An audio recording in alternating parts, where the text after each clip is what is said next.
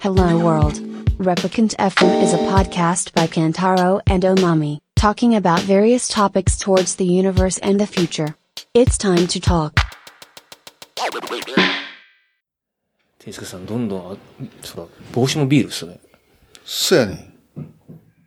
トラッカーキャップ。ほんまや、ビアシーでもやっぱりなんかね、あの、そういうビアフェスとかそういうとこに行くと、なんか、買っあ、ちゃ。そうの帽子いいっすね。だから、やっぱり知ってる人が、あそれこそあれですかマペみたいなもんですかもっとマに。ニアックかな。だってこの間、夏に、あの、あれどこやったっけアムステルダムかなアムステルダムの、あの、ここいいよってクラフトビールのパブにわざわざウーバーかなんかで行って、でそこ入って、店の前で白人の女の子に、あなた、オレゴンから来たのって言われて、この帽子見て、ー。へえ。えってなって、いや、仕事よよく行くから、うんで、私へーオレゴン、なんか実家があっちにあってみたいな。へえ。オランダで。 オランダで、まあアメリカ人やってんけど、ね、ん。しかもパブの目の前で、そう。いろんなマニアックな世があるんですね。あるんやな。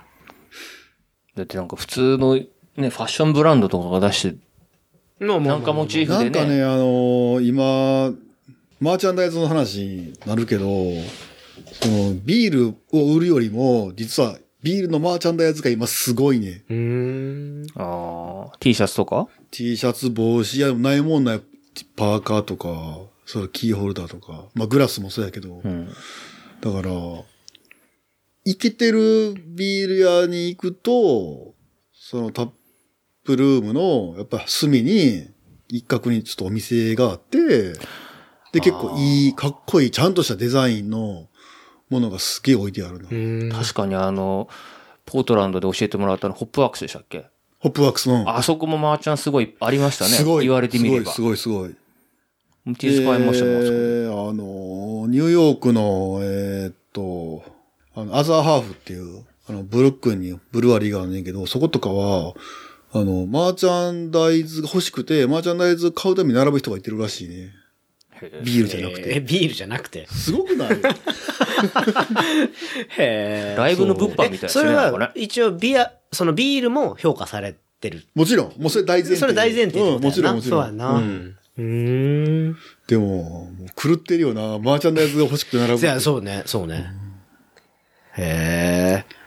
なんか、コーヒー、福岡の、あの、コーヒー屋さんとかもね。あーノーコーヒーねノーコーヒーとかもすごあい。でもコーヒー屋もさ、なんか生きているところはなんか、そうそうそうマーチャンダイズやってるやうんん。帽子やってとか、るやってるカップとか。やってうるんうん。で、みんなお土産じゃないけど、そういうそう感じでまあ、やっぱりなんか、マーチャンダイズの方が、なんか腐らないし、そうです。ね。渡しやすいですよね。絶対売れるから買っちゃうし、やっぱり。しかも原価も多分安いっすもん原ね。価も安いし。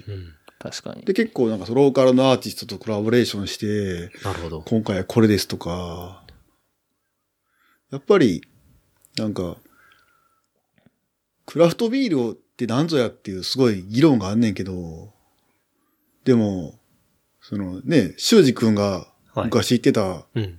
その、フットに貢献。フットに貢献。あが俺はもうナンバーワンかなと思ってて、だあ。からいろんなね、あの、クラフトビールのブランドが、あの、ハイニケンとかクワーズとか大企業に買収されて、そのスピリッツを失ってるって言われてるけど、まあ、それでも、んその買収されたブランドが、フットに貢献し続けてるんであれば、まあ俺は、クラフトビールの精神はまだ持ってるかなと俺は思うねんけどね。なるほど。なるほどね。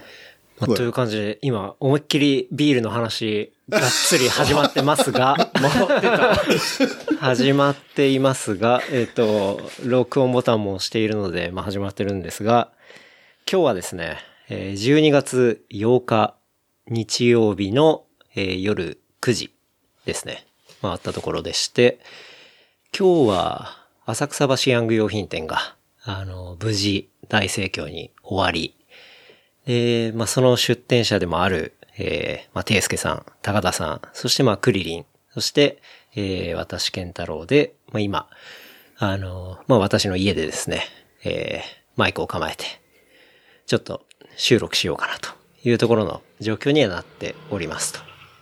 で、まあ、ていすけさんが、おととい、えーアメリカからはい。帰ってきて。で、こうビール を、あのーうん。持って帰ってきていて。はいで、それをですね、ちょっと、あの、開けながら。まあ、これ配信になるのがちょうど12月の23かな。はい。なので、まあ、ホリデーシーズンということでね。まあ、ちょっと、イブイブ。クリスマス。う。うんん。で、まあ、美味しいビールでも。喉乾いたな。はい。飲ちみょなっがとら。だからね、俺今日ビールセーブしてん。このために。 これを飲もうと思って。割とレモンサワーとか飲んでましたもんね。レモンサワてー。か全体的に酒飲んでないよな、多分。なんかね、あのーちょっと今日のビールのために調整した感じやね。ええコンディションをすげえな、そうなんや。だから、それぐらい、ていすけさんが、このうん、これから開けるビールのためにコンディションをこう調整するほど、まあ、まあもうねちょっとちょっとスピペシャルーなものがキングした感じ今日に 向けて。テーパリングピーキング。ピーキングピー キンピグーか。キング。回復してそうそうそう。 そうですね。っていうところで、ちょっとまあ、ある意味急遽ではあるんですけど、うん。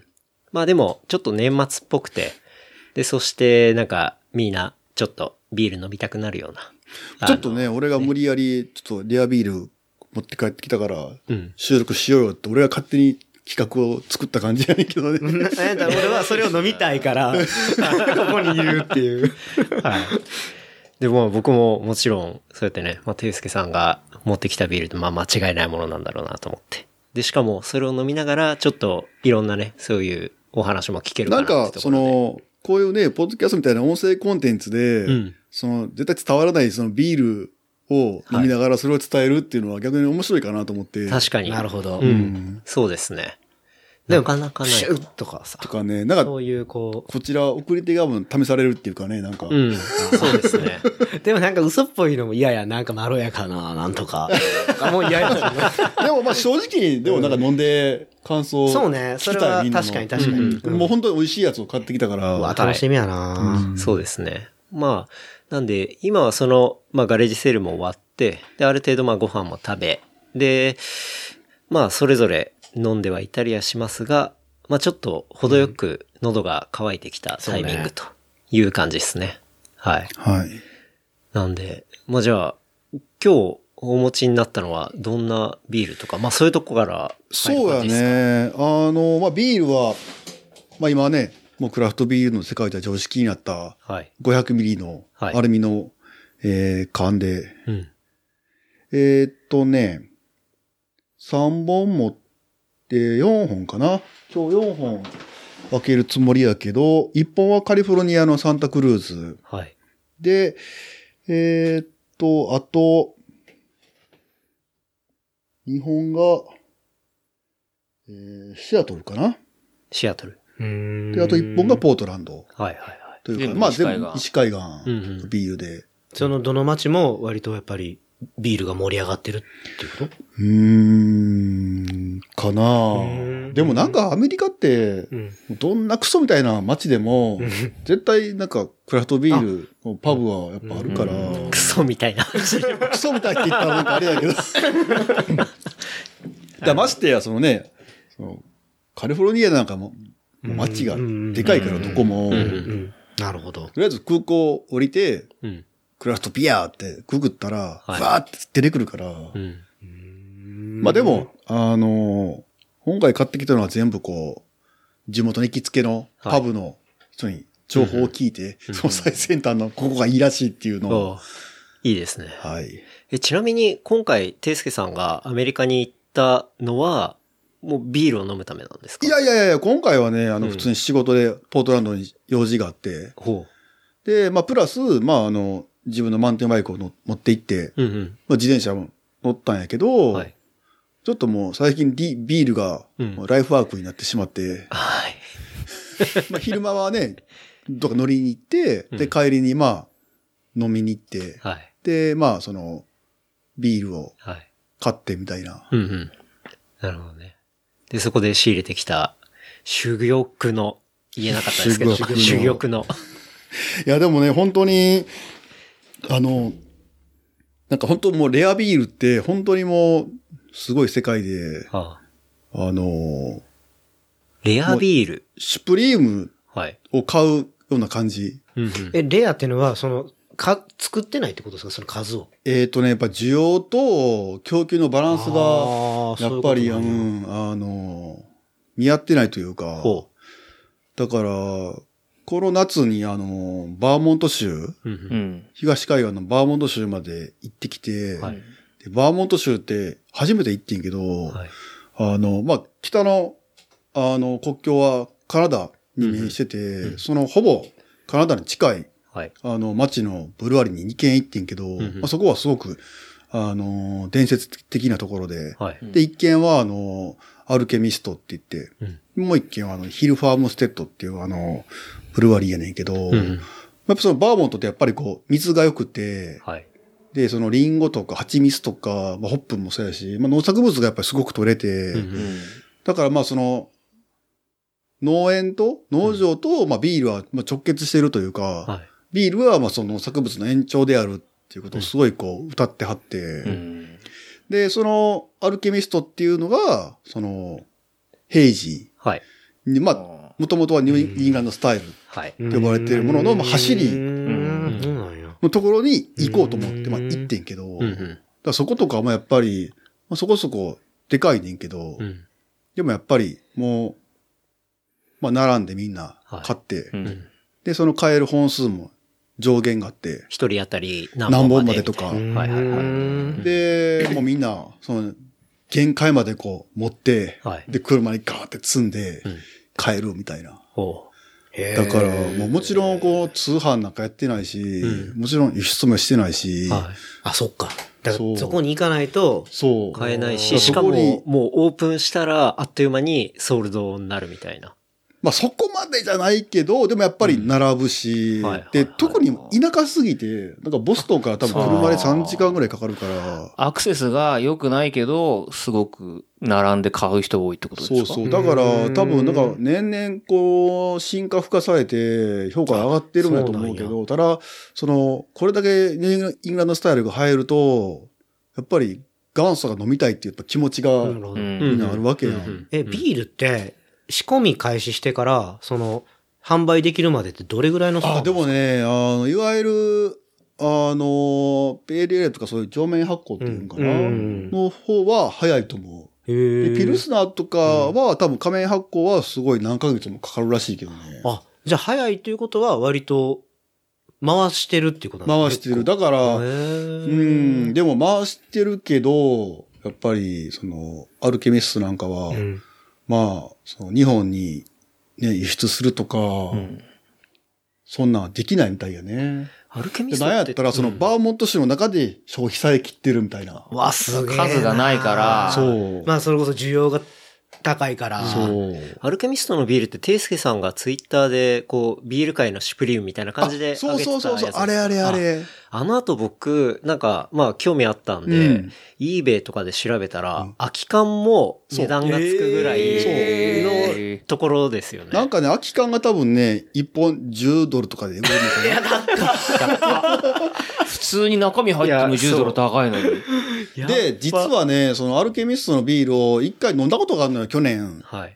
で、ただそれもね、あの、やっぱ劣化してて、うんあーで、ああいまう、鮮そ度がの、ニューイングランドスタイルって、すごく足が速くて、うんなんか俺は赤服って呼んでんねんけど、はいはいはいはいはいはい。すごいなんか副材料がいろいろ多いのかな多分、ちょっと詳しくわからないけど、はいすごく濁ってるビールで、ううんやっんぱりその沈殿物とかもすごい入ってんのよ。なるほどうんだからやっぱり劣化も早いらしくて、うんうんうんうんだからなんかなるもほうどね作ってやっぱりすぐに飲まないと、はい。味がすぐ落ちちゃって。でもそのビールは、もらったやつは、多分何ヶ月も、しかも常温で寝かしてやったから、もう劣化してて、うん全然美味しくなくて。あ、そうだったんですでも今回初めて現地で飲んだら、やっぱほんまに美味しくて。うんうんだから、なるほあじゃあ保の、存もできないしってことか。うん日本でアルケミスト飲みましたっていう人は言ってるかもしれないけど、でも多分それは、もう絶対現地のビールよりも味は落ちてると思うし。まあ、赤服もお伊勢さんで食べたらめちゃくちゃ美味しいもそんう、な。だからほんまそうやねん。ほんまに確かにいやほんまにそれいや、僕もそう思いますほんまに美味しいうんよ。はいだからね、その、なるほ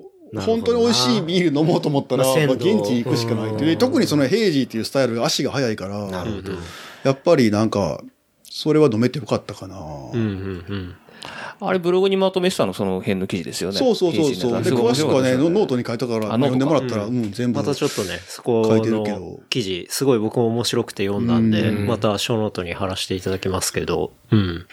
でも、そうなってくると僕結構難しい問題だなと思ったのが、なんか、まあ、この間、あげおの回で、うんまあドリ、ボトルショップとか、まあ、そういうものをやってくれて、その、いかにフレッシュに入れるかみたいそうそうな、そうそうテクニックみたいそなうところがすごい競われる感じなのかなとうか、んで思もいなまんしたかけどねね、やっぱりその、本当に腕があるブルワーがちゃんと作ったビールは、比較的なんか長持ちするとかやっぱあんねんて。うんうんへーあじゃあちゃんと、そうか、空輸されたりだとか、そうやってちょっと期間が。なんか体力が強いというか、はいは打たれ強いというか、うんうん多少コンディションがあの悪い状態で運ばれてきても、やっぱ美味しかったりすんねんて。なるほど。へうーん。でもそういう打たれ弱いビールは、やっぱりこはういすぐ飲まないと、本当に足がすぐ悪くなっちゃうから、い足が速くて。はいはい。それはビールのスタイルによっても違うっていう感じ。あ、それは違うんう。やっぱやっぱりその、アルコール度数の高い WIPA とあか、ーもうちょっとやっぱり長持ちすなるし。るほどなるほどまあ、そもそも IPA の期限。限とかはそうですもんね。そうそうそうそうあの長そうい、ね確かにあの移動に耐えるためのものです。だから、あの、まあ、もう一軒、すごいボストンの近郊にトゥリーハウスっていうそのブルワリーがあって、ん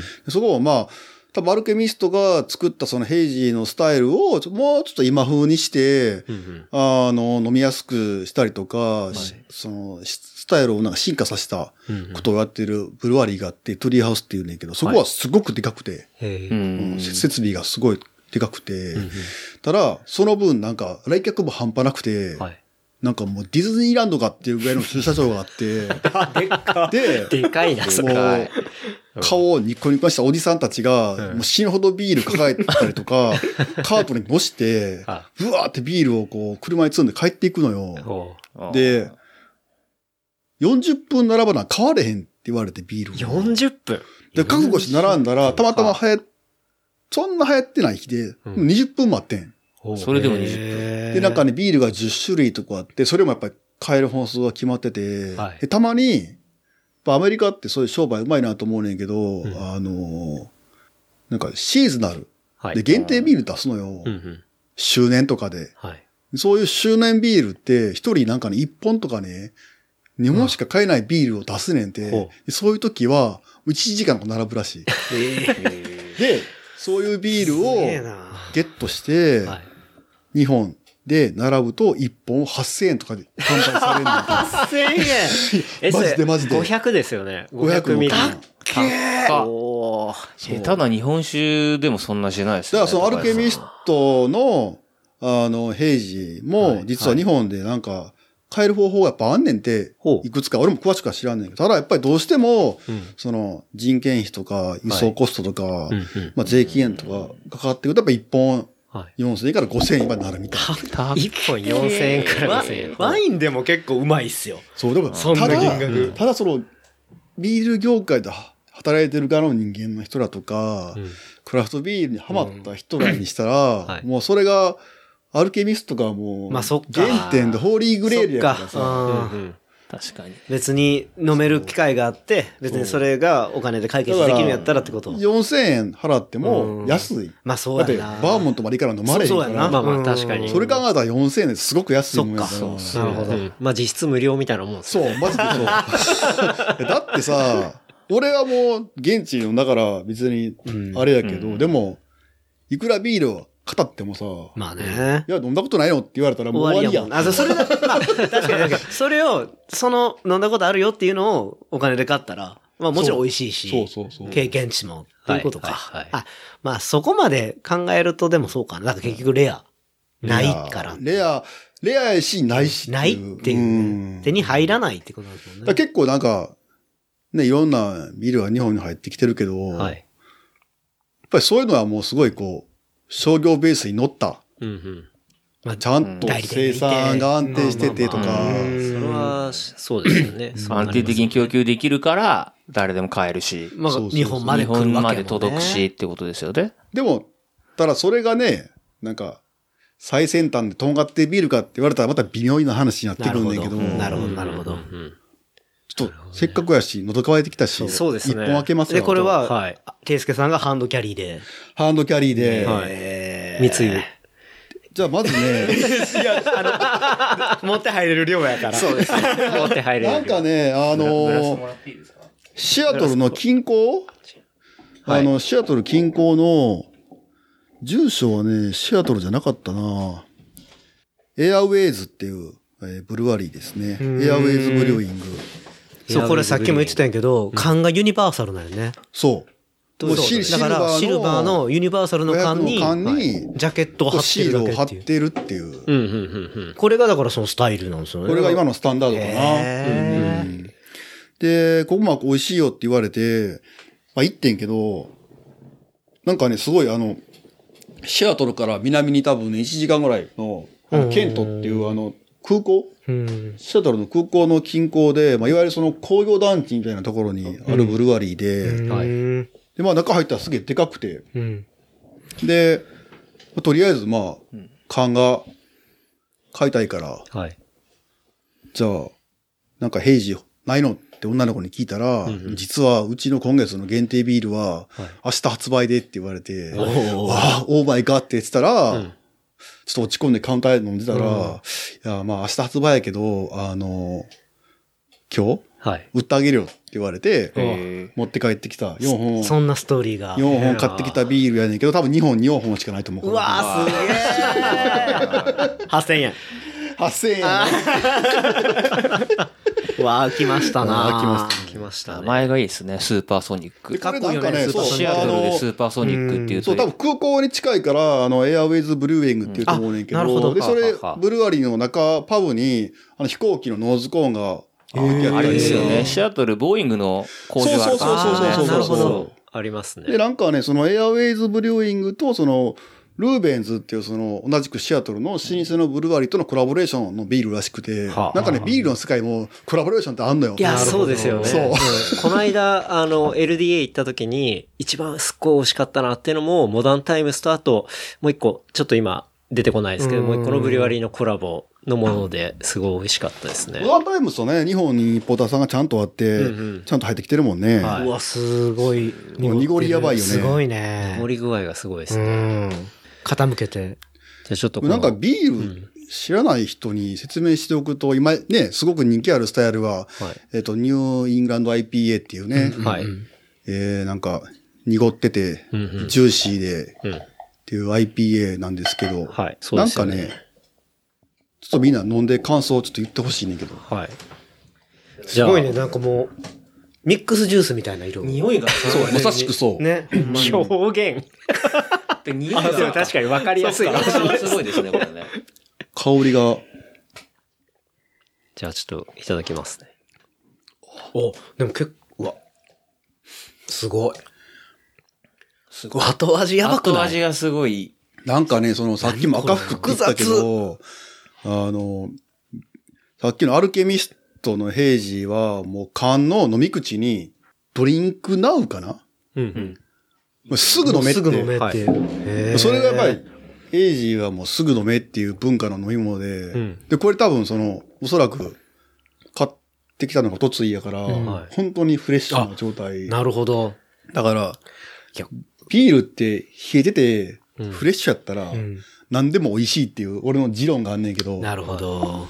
これ今、缶見てて、ちょっとテキスト読んでたんですけど、これコラボレーションのこと、コードシェアって言ってるのおしゃれですね。おしゃれやあなあ、すそれごいおしなゃれですね。うん。へーコードシェアコ便ードシェア便。うんおしゃれ。いや、これ、すごい、後味がなんだろう。結構、なんか、柑橘。そう、めちゃくちゃ複雑じゃヘん。イジーの割には多分飲みやすくて、うん多分、結構ヘイジーって濃かったりするから1パイントしんどかったりするけど、でもこれやったらするってそうですね。確かに1本飲めちゃう感じ結かな。構、テクスチャーが割ととろみそうそ系うそうそうそうそのう。やつですね。濁りもすごいこもうんね。鼻に抜けていく匂い残りますでよも最初に飲んだ時は結構あっさりしてんのかなと思うけど、ん後味がすごい、後味が残ね、るすごい複雑で。だからさっきもなんか言ったけど、その、西海岸の東海岸でもその、いわゆる昔ながらのその、パイントグラスうんでビールを飲む文文化がどんどんなくなってて、うん。はいはい。これですよね。だから、そなうんかすごいウエストコーストな、ザ・ IPA は今でもそういう風にして飲むけど、もうこういうヘイジーとか、はい。あの、セゾンとか、そういうサワーなんかはもうワイングラスみたいな、チューリップチグューラリス。ップ型の上が絞ってあるグラスで飲むっていう風になってて、うんそれはやっぱ香り香り、やっぱりそのチューリップ型の方が香りが立つもんね中に、そう、あうんの、な残って立つから、へいや、でもうまい。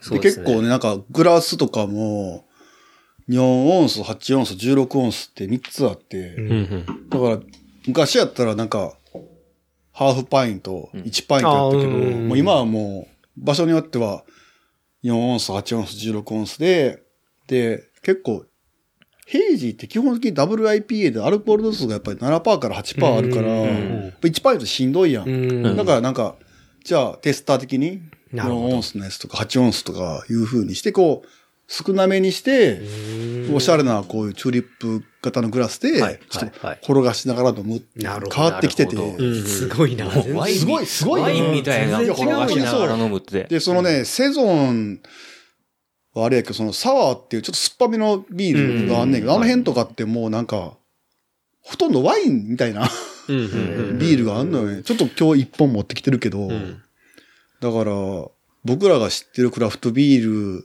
うん。以上に今向こうはすごく変わってる。うん。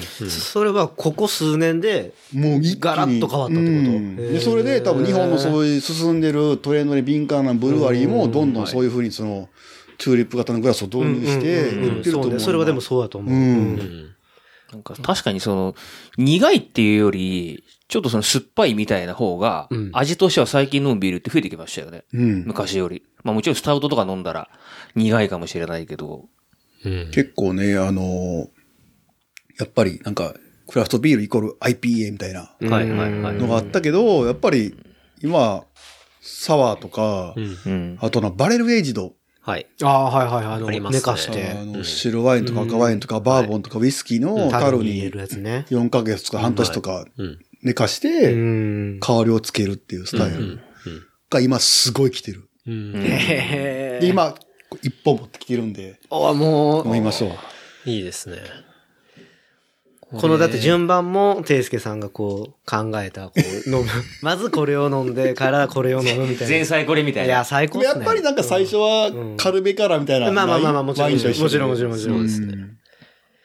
いや、でもこれ今、まあ4人でシェアしてるんで、ちょっとですけど、すごい、なんか飲み応えも、なんか最初は軽いんですけど、うんそうこう入ってきてると結構、あ、しっかりボディ感あるっていうあかる、うん。いいビールだなっていう。感じたことのない後味かな。この感じは。美味しいですね。なんかね、あのーまあ結構ビアフェスとかね、好きで行くねんけど、やっぱりなんか、ヘイジーとかうっんて見たら気になるから飲むやん。うん。うん。うん。でも、もう、飲んだ瞬間に、んもう前のブルワリー乗り込んでもうタンク全部倒したのかって思うところ 結構あんのよ。激起こっすね、それ。ほんまめっ にちゃ切れてるじゃないですか。いがすごい。濁前っがす濁ごっいてもないし、あ、濁ってもないのなんやねんこれはみた いなこ生とカリ結ヘイジ。構あるかあらーもうな、ね。名前名前をつけときゃいいみたいあな。ファッシでョもンヘイジねーファッションヘイ、ジでも売れるらしい。フェイジってつけたら何でも今。ヘイジーがいいらしいっていうのをね、そう。みんななんとなく入ってるからニュー。イングランド IPA ついてると売れるみたいなのがやっぱあるみたいで。あたりそう、ありそだやっぱりなんか、なんか擁護すると、なんかそういう、なんか日本って、ホップをなんか輸入する会社が2つぐらいしかないとか、あ、そうですね。それは僕記事で読んだことある結構なんか、そういう材料を買うのがう。大変ちなみに自給率はゼロ。ほぼゼロ。ほぼゼそうロ。ほぼかなり、ほぼもう本当に限られてるっていうの最近、そへの、ー自自社でホップどうこうっていうとこあるけど、んホップってね、本当に取れへんねん。あ、そうなのへー知らんかった。なんかこう、鶴の、そうそうそう。すごい高いなんかあれうを、んこうなんか、ペレットにすんねや。へーなんかこう圧縮してうんうんうんうん。だから、すごい量取っても、あ圧縮したら、くっそ、すごいなんかもう、量減っちゃうねや。そうなんや。だから、農家的にも別にそんなに作って美味しい農作物でもないし、なるほどそうそうそうそう場あ所の美取る味し。しいっていうのはお金が稼げるもち、ろんそう、ん意味で。場所取るしっていそううこそとうや。そう。っていうんで、あまり、もう、だから基本的にそういうブリ国内のブリュワリーとかも、外のものに頼らざるを得ないから、っうへん。ていう話を読みましだからたけそどのなんね、か、そのアメリカの東海岸の、そうさっき言ったヒルファームセットみたいなところは、もうなるべくこう、なんか自分とこのう。うんん。自給してっていう畑でそうホップを作ろうとかまあ100%は無理やけど、うんでも少しでもこまあ増やしていくっうていう作ろうっていう。んなるほどね。いや、でもそれもだ結局地元に、そうそうまそあうそう。、雇用がフッフットに貢献するそうわだけ。ね。うんなるほど。だからね、なんかその、いや、ふその藤治君の言ってた本当にフッフットに貢献するって話はすごい正しいと思う。うん。うだかん。なるほど。なるほど。ら本当に、それで、ブリュワリーとヒップホップが結 構、まマジでそう。マインド的にはは割と近いところにあるんじゃないかみたいな。そうそうそうそうそうう、ん。だから、やっぱりクラフトビールとは何ぞやっていう議論になると、本当に、そこに行くしかないのよね。うんうん。で、だからスタイルとか作り方とかサイズ感じゃなくて、じゃなくて、うんフットに貢献するはいが一番やっぱりこう、しっくりくるかな、とうんは、なんか最近思うけど。あーかっこいい。なるほどね。うんまあそれでいくと、まあ、日本でいくと、まあ、同じお酒でフットに貢献的な話でいくと、まあ、日本酒があったりとか日本って酒ねいうのがうん、やっぱり結構今ちょっと盛り上がってきたりするのは、まあ、そういう側面もちょっとあったりするのかもしれないですね。この間なんか、輸入、輸出する人に向けて、酒税法が変わって、なんか日本酒の免許が。はい。うん。日本酒って新規参入できひんようにめちゃくちゃ固めてたんそやうけ、ど。ほぼ無理らしいそ。うね。だけど、あそうなんだ輸ほぼ無理っ出、て輸出する人に限って免許を出すっていう風になんかちょっと変えたらしいよ。なんかその、まあ、輸出向けのっていう。まあ、その、日本での、まあ、古くからのブランドを、まあ、しっかり、だから、いや、出してだいくから新しい免許を取った日本酒を作る人が輸出のために作るっていう。そう、輸出ですよね。だあそかうら、そうそう要は国内事業ではなくてそうってことですよね。だうからんそんなん、いろいろあるみたいでっていう。そのうちじゃあ逆輸入日本酒ができそうですね。あるかもね。ね確かに。そんなんもうそこ負けるで。ええいや、ほんまにその、いや、海外の規模感で、本気で、あ日本の当時さんとか行ってやったら、まあ、苦労はあると思うけど。だけど日本酒って、うんあのなんかふんわりした、このクラーでないと。工房がそこにそしうかな住んんでとないとかねかみたいな、なんかちょっと科学的なのか非科学的なのかわかんない話するじゃないですか。そうそうそうそう。もうそんなんって多分、アメリカ人乗り越えるからね。なんか、そういう、科学的じあ。あれなゃんでなすよいよねうな。ね。うんあの、日本酒って、当時の人によって味変わるんですよね。そうそうそうそう。で、だから、ワインはその蔵によって味が変わるけど、日本酒は人によって味が変わって、で、なんかそれが結構、遺跡が結構あるらしくて、蔵の。ああ、遺跡金とか。遺跡金とかもあるし、で、その人を引っ張ってきた味が結構変わるみたいなのがあるっていうのをえ聞そいたれ、ことがあ蔵りにます住んでるコボじゃないのじゃないらしいですよ。じゃあやっぱその人のなんか、手に住んでんの手に住んでるんじゃないですか。 だからてかなんかやっぱそこまで、その、もうなんていうか、ふんわりしてるんでしょうね、こう、うんその、工房、工行房とかも動のや含めりて方。で、工程もその人のやり方でみたいな。だってなんかその、よくさ、なんか、富士の天然水を使った天然水ビールとかってよくあるあ大る手がやってるやん。あるある。でもなんか聞いたら、もう本当に実力あるブルワリーっていうのは、その水のペーハーとか、んもういじり倒すねんで、いじれんねんて。はいはいだからその水道水とかを、はい。もう普通に使ってうん、ちゃんとその美味しいビール作れるように持っていくねんて。なるほど。まあ科学やということでかもうサイエンスやんってうん完全にまあそう、それはでそうもですよねそうかもしれへん。うん発だから、あ酵させて。の、まあ、ビール作れって前も言ったけど、そのアーティストとは、いそのエンジニアのん両方うん、ともの側面を持ってる必要があってはいだからその、天然水なんか一番さ、自然条件に左右されるものやん。だ確かに。から、ね、自自然然要要素素だがけにね。そう、自然水を使ったビールとか、一番俺も聞いたらうなんるほどざりするもんななるるほど。なるほどね。だからビール作りは科学だと。科学らしいよ。でもやっぱり、とはいえ、毎回やっぱりブレも出るし、うん。そこが、まあ、よく言うと魅力やし、悪く言うと、まあ、工業製品としては不完全なものなのかもしれないけど、うん。まあで、新しいものを作るためには、そのアーティスト的なところも必要だし、そっうてそう話そうがそうそう前もそうねそうそう。はいあ、そうしか。まそしたけどのね新しい切り口とかっていうのは、うんそれアーティスティックな考え方っていう。エンジニアリングとアーティストなるのほど次もう一回じゃ両側あが必要みたい、平時開けますか。おはいおこれはね、あの、カリフォルニアのサンタクルーズっていう、まあ、有名なサーフタウンな。はい。の、あの、ブルワリーで、うんうんここはね、本当あの、サンタクルーズっていうそのマウンテンバイクの、はいあの会社があって、そのすぐ横にあるブルワリーで、はい。い、つも、あの、サンタクルーズの山、トレイル、マウンテンバイクをバーッと走った後に、はい。まあ、そのままこうチャリでバーってここに行って、うんうんまあ、飲むのが、あの、習慣になってんねんけど、はい。でここの、まあ、えーハンブルシーっていうのかなハンブルシーっていうところの、えー、シースルーウエストコースト IPA。シースルーウエストコースター IPA。シーはう海の C ね。あー魚が骨見えてる。はいでもね、ウエストコースト IPA って書いてるけど、実はこれ平時、ほう。すごくこれも美味しくて。いいですね。多分これ日本に入ってないね。はい。じゃあ日本で。さっきから入ってないものばっかりですけどね。 8000円。 8000円8000円。 日本で一本。さっきよりなんか濁ってないよね。確かに、すごいビールの本。当だ。シースルーだけにうん。あ、そういうことそうかもね。なるほど。うん。どうーん。ちょっといただきうま。ますい。さっぱりして。さっきのみたいな複雑な後味はないですね。うでもこれヘッジじゃないな。そうですね。うん IPA ね。はい。あの、完全後味が、ねうんはい。結 IPA ですね構がっしりしてるよねはい、がっしり系が確かに確かにうんしっかり苦味あるけど、なんか最初口つけた時は、あ、これスッとくるのうんかスッなとみたいなくる感とじ思っで、た後味が、こう結構ガツッと系ですね。でもこの、どこどこの香りなんなんやろね。うん。そう説明しにくいけど。ね、別にホッピーじゃない。ホップかって言うとなそうんでもなんないやもろんね。やっぱり俺ら4人の語彙の少なさがちょっとバレつつある。 何かわかんないっていう ね。いや、でもね、そのクラフトビールのパブとか行ったらね、すごい説明しはるからね。うんうん。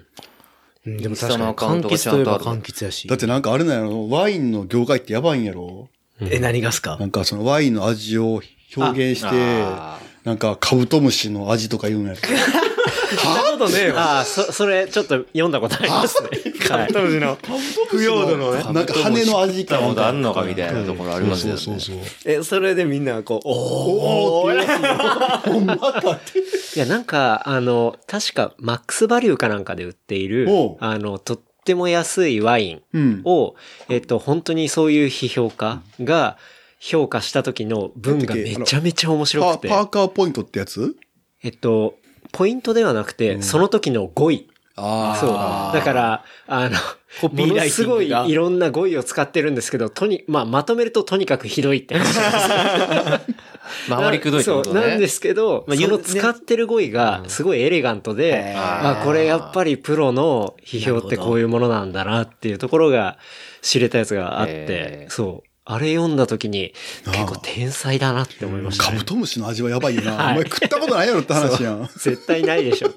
でもなんとなくカブトムシの味って言われて、そうそうやな不要度っていうか、ちょっと土っぽいとそかうねそうそう、そう通じるもんね。そうイメージがしやすいそうそようそね、うなんとなく。そういう言葉が持つイメージっていうのを結構自在に操れる人が、ああいうワインの、こう、批評ができるような人なのかなとか、それ読んだ時に結構思いましたけどね。うん。具体の何かがあったら、でもそういう意味でう。言うと、ちょっとこの C もなんか感じるね、岩塩というか。あ、ん海を感じそうる。確かにうね、ん。なんかこう、塩気をすごく。確かに、うん確かに。あ、それいいコメントですね。いや、確かに、そう言われ言われるたらと、うんめっちほんまゃや探したも ん。飲みながら。でも確かになんちょっか、と後味の舌に残る感じがね。がちょっと、なんか岩塩っぽさがある。ソルティーっぽさがはいソルあ、ティーやね。岩塩っぽさ。あ、うんそれいいあるあるありがとうございます。確かに、海を感じる IPA 的な、そういう、まあ、ね本当に海のそばにあんねんけどね。なるほど。山かって言われたら海やもんね。いや、さっきそのカブトムシじゃな いし。カブトムシではない。なるほどね。確かにね。ここもね、なんかすごく美味しくてね、チャンスがあったらなんか、いやお前のビールちょっとインポートしたんやけどって言ったろうかなと思ってんねんけど、はいはいでもやっぱりなんか、超流行ってるね。ああ、そなるう。ほいや、どうまいもんな、これも。なんかやっぱり、あのーだって、インポートするってなったら、例えば普段1本5ドルで売ってるビールを卸やから、例えば3ドルとか安く売るわけやん、向こうは。うん。でも別に5ドルで普段からバンバン売れてるものをさ確かに俺ら、確かに確かにね。、輸入してる業者にさ、3ドルで売る必要ないやん。うん。そうですよね。なんか別の理由をね、それこそ日本で。よっぽど買うんやったらうん別だけど、とかでもよっぽど買うキャパもない し。だから、そうやね。まあそうですね。。だからなんか、こんだけクラフトビールにハマってる理由の一つとして、現地に行かないと飲めないっていうのがやっぱでかくて、ううんうだん。うん。からこのご時世なんかすぐさ、アマゾンとかさ、確かに。うん。ピッて買えるしなんそうででも。すね。まあ、どこの国でも、どこでも同じようなものを買えそるうだからアマン。ゾンであるイコール、なんか、自分が持ってなくても、持ってるのに等しいやん。うん明日届くねんから。まあ、ストックを外外注してるみたいな感じですそもんうね。そうそうそう。でもなんか、これに関しては、本当に確かに。現地に行かないとダメっていうのが面白くて、そうですね。で、いろいろ、現地に行くまでに情報は入ってくんねんけど、ん大概正しくないねん。行ったら。あー じゃあ行かないと、行かないとわからない。本当にわからない。で、しかも俺が例えば、今日そこのブルワリーに行って、じゃあ明日そうかって言ったら多分そうじゃないと思うねや。あまた違うビールが販売されてるまあまあまあまあまあまし、あそう。へえ。だから、なんか、本当フィジにカルやね。面白い。本当面白い。うん行かないとわかんない。行かないとわからない。このご時世。このおじさん結構じゃあ今まで、その今回旅で回ったとこってやっぱそ全部そんな感じだったんですか聞いてる情報とのやっぱ帰りはあった感じ。うーん。かな。やっぱりなんか、その情報やから、その人のフィルター取ってるからさ、だからこっちはこっちなりの視線で見るから、うん。まあ、同じものを見てるけど、まあ違う解釈には多少なるとは思うけど、でもやっぱり違うよなっていうのは結構あったかな。でも、ていすけさん、じゃあ、これから、あれじゃないですか、インポート業も、ちょっとちょやっってといこうしみたたいいなっなていうのは、ことを考えてるんですかね。そう。うん。でもね、なんかそこはもう、なんか、人のつながりで、はい。まあ別になんか焦ってはないというか、うん。うん、まあでも、おいおいみたいな。おいおい、おいおい、まあ、来ないとあれやけど、はいすごい、クラスビールの世界って見てると、うんまあ一応俺、貿易の仕事をしてるから本職は見てると、はまだまだチャンスが転がってる風にすごい見える。うん。へえ。そうなんですね。すごいなんか、あの、あ、ここっていうとこが、うん。手つかずのとこがまだまだいっぱいあるし、はいはいはい。なるほど。なるほど。なるほだど。から、そういうところを、ちょっと掘っていって、うん。うん。まあ、ていすけさんなりの視点で、ちょっとやっていこうかな、うみたいな。ん、まあなんか、いっぱいインポーターも一応あんねんけど、今日本でも。はい。うんでもやっぱりこう、なんか俺レベルがうん。やっても、まあ十分勝負できそうかなっていううん。へー規模感のところがやっぱ、まあもちろんその中のトレーディングとか、はいそういうもう、もう文句なしの、うんもう王道のビジネスっていうのはすごいところもあるけど、でも必ずしもなんかそうじゃないうん。うんところもあるからとか言ったらなんか叩かれそうやけ ど、え、じゃあ、それ、なんか僕がていすけさんが、うんそのビールやる、やりたいみたいな話を受けた時に、なんか、お店をやるのかなとか思ったんですけど、そうじゃなくて、割とやっぱディストリビューターの方でまあ、まあお店もしたいけどね。でもなんかやっぱ飲食、パブやるっていうのは、また別のノウハウやし、はいそこはなんはか、もっと、地味無量というかさ、競争激しい世界ちょっとべ、あの、そういうセレクトとは別の要素もありますからね。まあ、立地だったり、そういうスペースだったりとか。なんか俺はまあね、10、20年近くその輸入の仕事をやってきてるから、輸入のノウハウは、交渉できるノウハウはあるから、はい、はい、はい。うんなるほどね。まあでも、そんな焦ってはないけどね。うん、うん。あくまでもこう、借金も返したし。次の新しいモチベーション借を。金返したら働く気がななくくななるるっっててい。いうう。焦らなくていいってのはそういうことなんやろうなそうっていそうそうそう。なるほどね。でもなんかその、さっきの話でいくと、現地で行くことのそのフィジカル的な面白さみたいなところとん、こうインポートでの、まあ伝えること、ちょっと、なんかある意味そ矛れはもう盾してるよほうんまね、な。ロストイントランスレーションじゃないけど、はいやっぱり現地のうんものは日本に入れた瞬間にやっぱ失われる部分はすごくあると思うけど、はいでもなんか、そこをね、なんか失わずにうんうんなるべくこう、伝えれる感じで。それは自転車はどう自転車のこう、ものを輸出輸入して、日本であ。俺はもうそれはもう完璧に現地のバイブスター伝えてるつもりやけどね。なるほど。うんなるほどまあそこわからへんけどそこに関しては。なるほどじゃあそのライブ感だったり、その現地の空気だったり、匂いだったり、まあ雰囲気だったり、人の、人の特性だったり、まあそういうものを、そうそうそうそうそうもう単なるものを輸入するんじゃなくて、そうひっくるめて、そこ周りにあるもの全部を、こうちゃんと入れて出していくっていうスタイルで、そう再や現すね。るみたいなな。んかやっぱり、うーん、なんか、まあこれはもう自分の仕事の否定にもなるけど、やっぱりなんか、全部地元で終わったら最高やん。うんなるほど地元のフレームビルダーにフレーム作ってもらって、まあ俺大阪やし、島野のパーツつけてさ、なるほど、なるほど。フル、フル大阪でん自転車乗って、パナソニックとかね。パナソニックで もいいけど。やっぱり、フットではい、ことが済んだら最高やん。そうですね。やっぱり、なかなかね、その自分の好みに合うものがなかったりするやん。はいはいはい。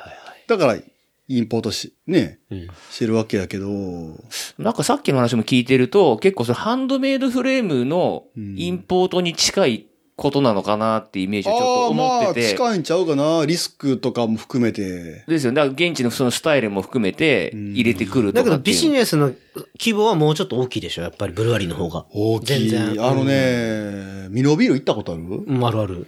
ミノビールの規模は、向こうでは超マイクロブルワリー。マジでうん。ミノービールの規模でですかもう超マイクロブルワリー。タンクの数とか見ても。まあそ今、日本のビールの方がよっぽどでかい。へえ。じゃあ、やっぱりかなり、まあ、要は投資して、大きいお金を回してる回してる。っていうことや。すごい回してる。はあ、なるほど。超マイクロブルワリーやと思あれが。う。ミノーやったらまあでも結構タンクね、何個も並んでるじゃないですか。もう最近増やしはったけど、でもそれでもマイクロブルワリーやね。。あ、そううん。う。ん。う。じゃあやっぱそういう意味ではちょっとやっぱフレームビルダーみたいな個人商店と違う違ね。う。もうちょっと組織的な動きですよね。うん確かにそれで言そうやね。働いてる人もいっぱいいてるしね。と。なるほど。うなるほど。まあ一応そういうアーティザンっていうかその職人的なね、それも求められるけど、やっぱりさっきも言ったけど、その、工業製品で、やっぱり、口に入れるもんやからさ、うん確かに。まあ確自かに。転車もね、安全性に関わるものやけど、嗜好品っていうよりもやっぱ消費財に近いですよね。考え方としては。消費財に近いから余計我々はお金を日々使うものやから、シビアに判断されるしさ、うんだって普段飲むのスーパードライやん。それはそうや。それはそう家帰ったら。家帰ったらスーパードライ。美味しい。 200円でな。普段からさ、い一本800円の缶ビール飲んでられへんや飲ん。まへん、飲まへん。なんかね、そこはやっぱりこう、本当はやっぱりね、大阪の地元のブルワリーで、うんこういう美味しい平時が飲めたらベストやし、まあ俺は実際飲めるね。マルうカん、マルカさんとかすぐそばにあるし、でもね、やっぱりもっとね、多様性じゃないけど、いっぱいあった方が楽しいし、ブルワリーも。だから、俺みたいなね、インポートする仕事がなくなったらベストやと思うねんけどね。それぐらい、なんか、いっぱいフレームビルダーがいて、はいはいビール作る人もいて、っていう状況になったらいいと思うねんけど、まあならへんよね。まあならへんな。ですね。だ確かからに。俺も当分食えると思う、これで。まあね。タップバー行ってもやっぱ国内のとこ多いですもんね。ブリュワリー入ってる、繋がってるところとか見るうと。ほとんどそうじゃなうい。ん、海外のとこ入ってるとこもあるけど、やっぱそんな多くないなってイメージはありますよね、やっぱこね、でそ言うと。の海、この辺の今日飲んでるビールとかを日本に持ってきて、例えば1パインとかやったら多分ね、2000円とかなると思うねや。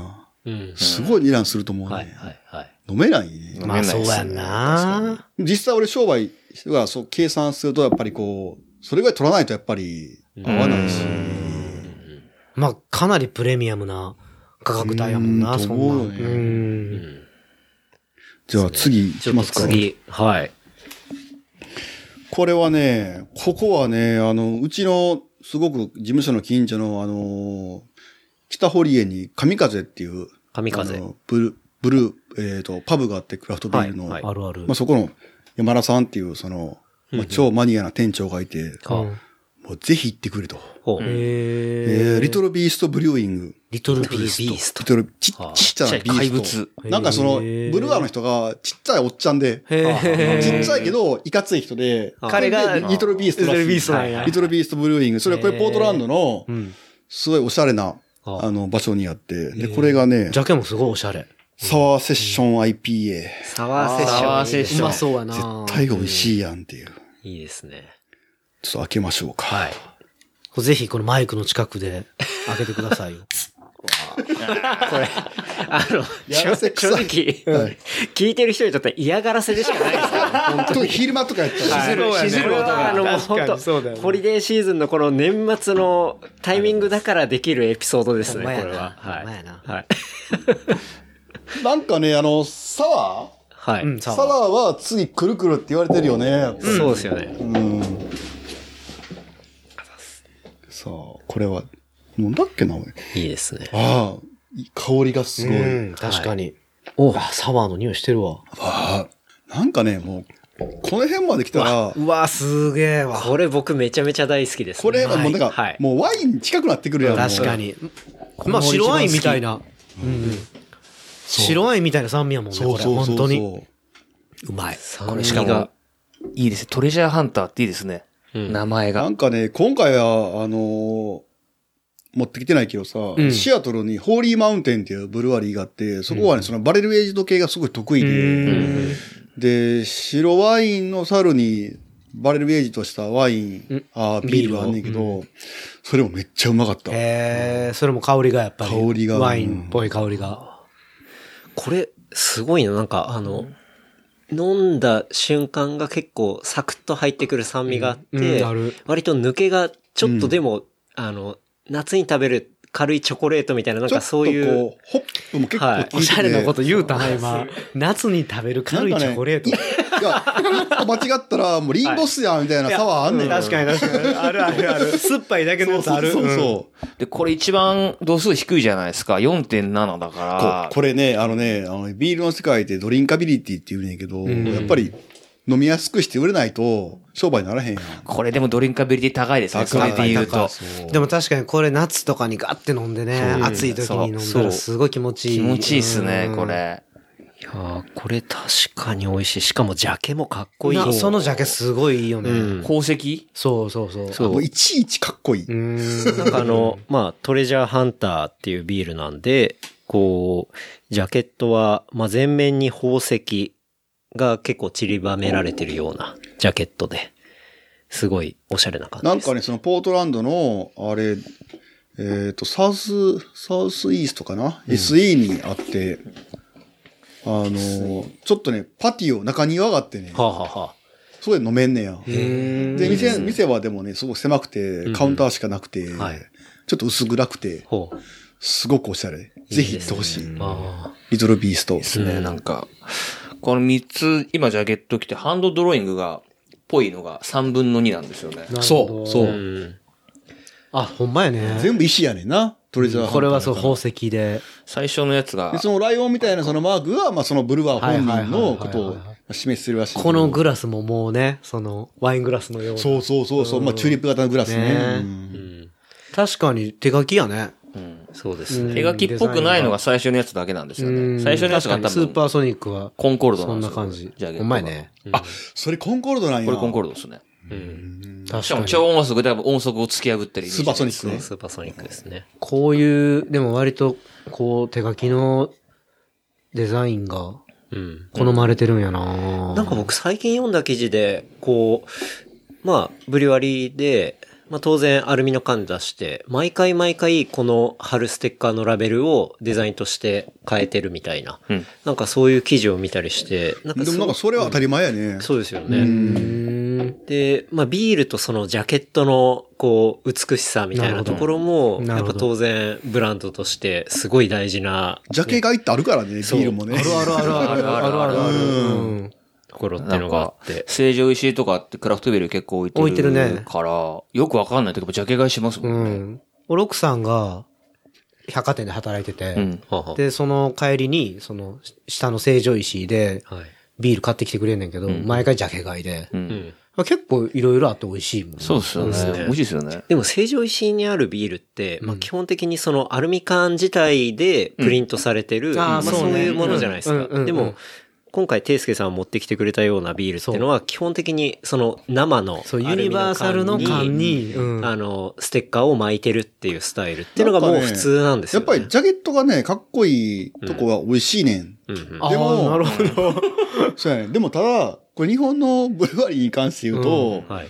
その、第一次地ビールブームから生き残ってきた新生のところで、もう死ぬほどダサいラベルのビールとかあんねん。 あるあるある。でも、めっちゃ美味しいとこあんねん。まあその、 ノウハウを持ってて、ちょっとまあ、どこが言ったら失礼やから言われへんけど、でも、まあ、ミノーとかそういうかっこいいやん。うん、かっこよく。じゃあまあちゃんとクリエイテ日立ィのもさ、そういうかっこいいやブを、ん。クリエイティブをちゃんとこう、キープしてるもんね。そうそう。でもなんか、そう生き残ってきたとこで、とんでもないダサいとこあんねんけどさ、すんごい美味しいとこもあるから、で俺は、ダッサいジャケットのラベルのビールを見たら、どっちやろと思うねんめっちゃ美味しいかめっちゃまずいやろなと思う。そうです よね。まあ、第一次地ビールブームから生き残ってるってことは、やっぱそれなりのこう、そうやね。サバイ味ブがサバイブしてるから。そうそうそうそうそうそう実力っがてい、うことがあるから、そうそうやね一概に国内で言うと、そうこうジャケットいけてるイコールうまいもしくはいけてないからまずいみたいなところは繋がらないってことですよね。そうそうそうそうまあそう。京都で前あったやん、あのジ、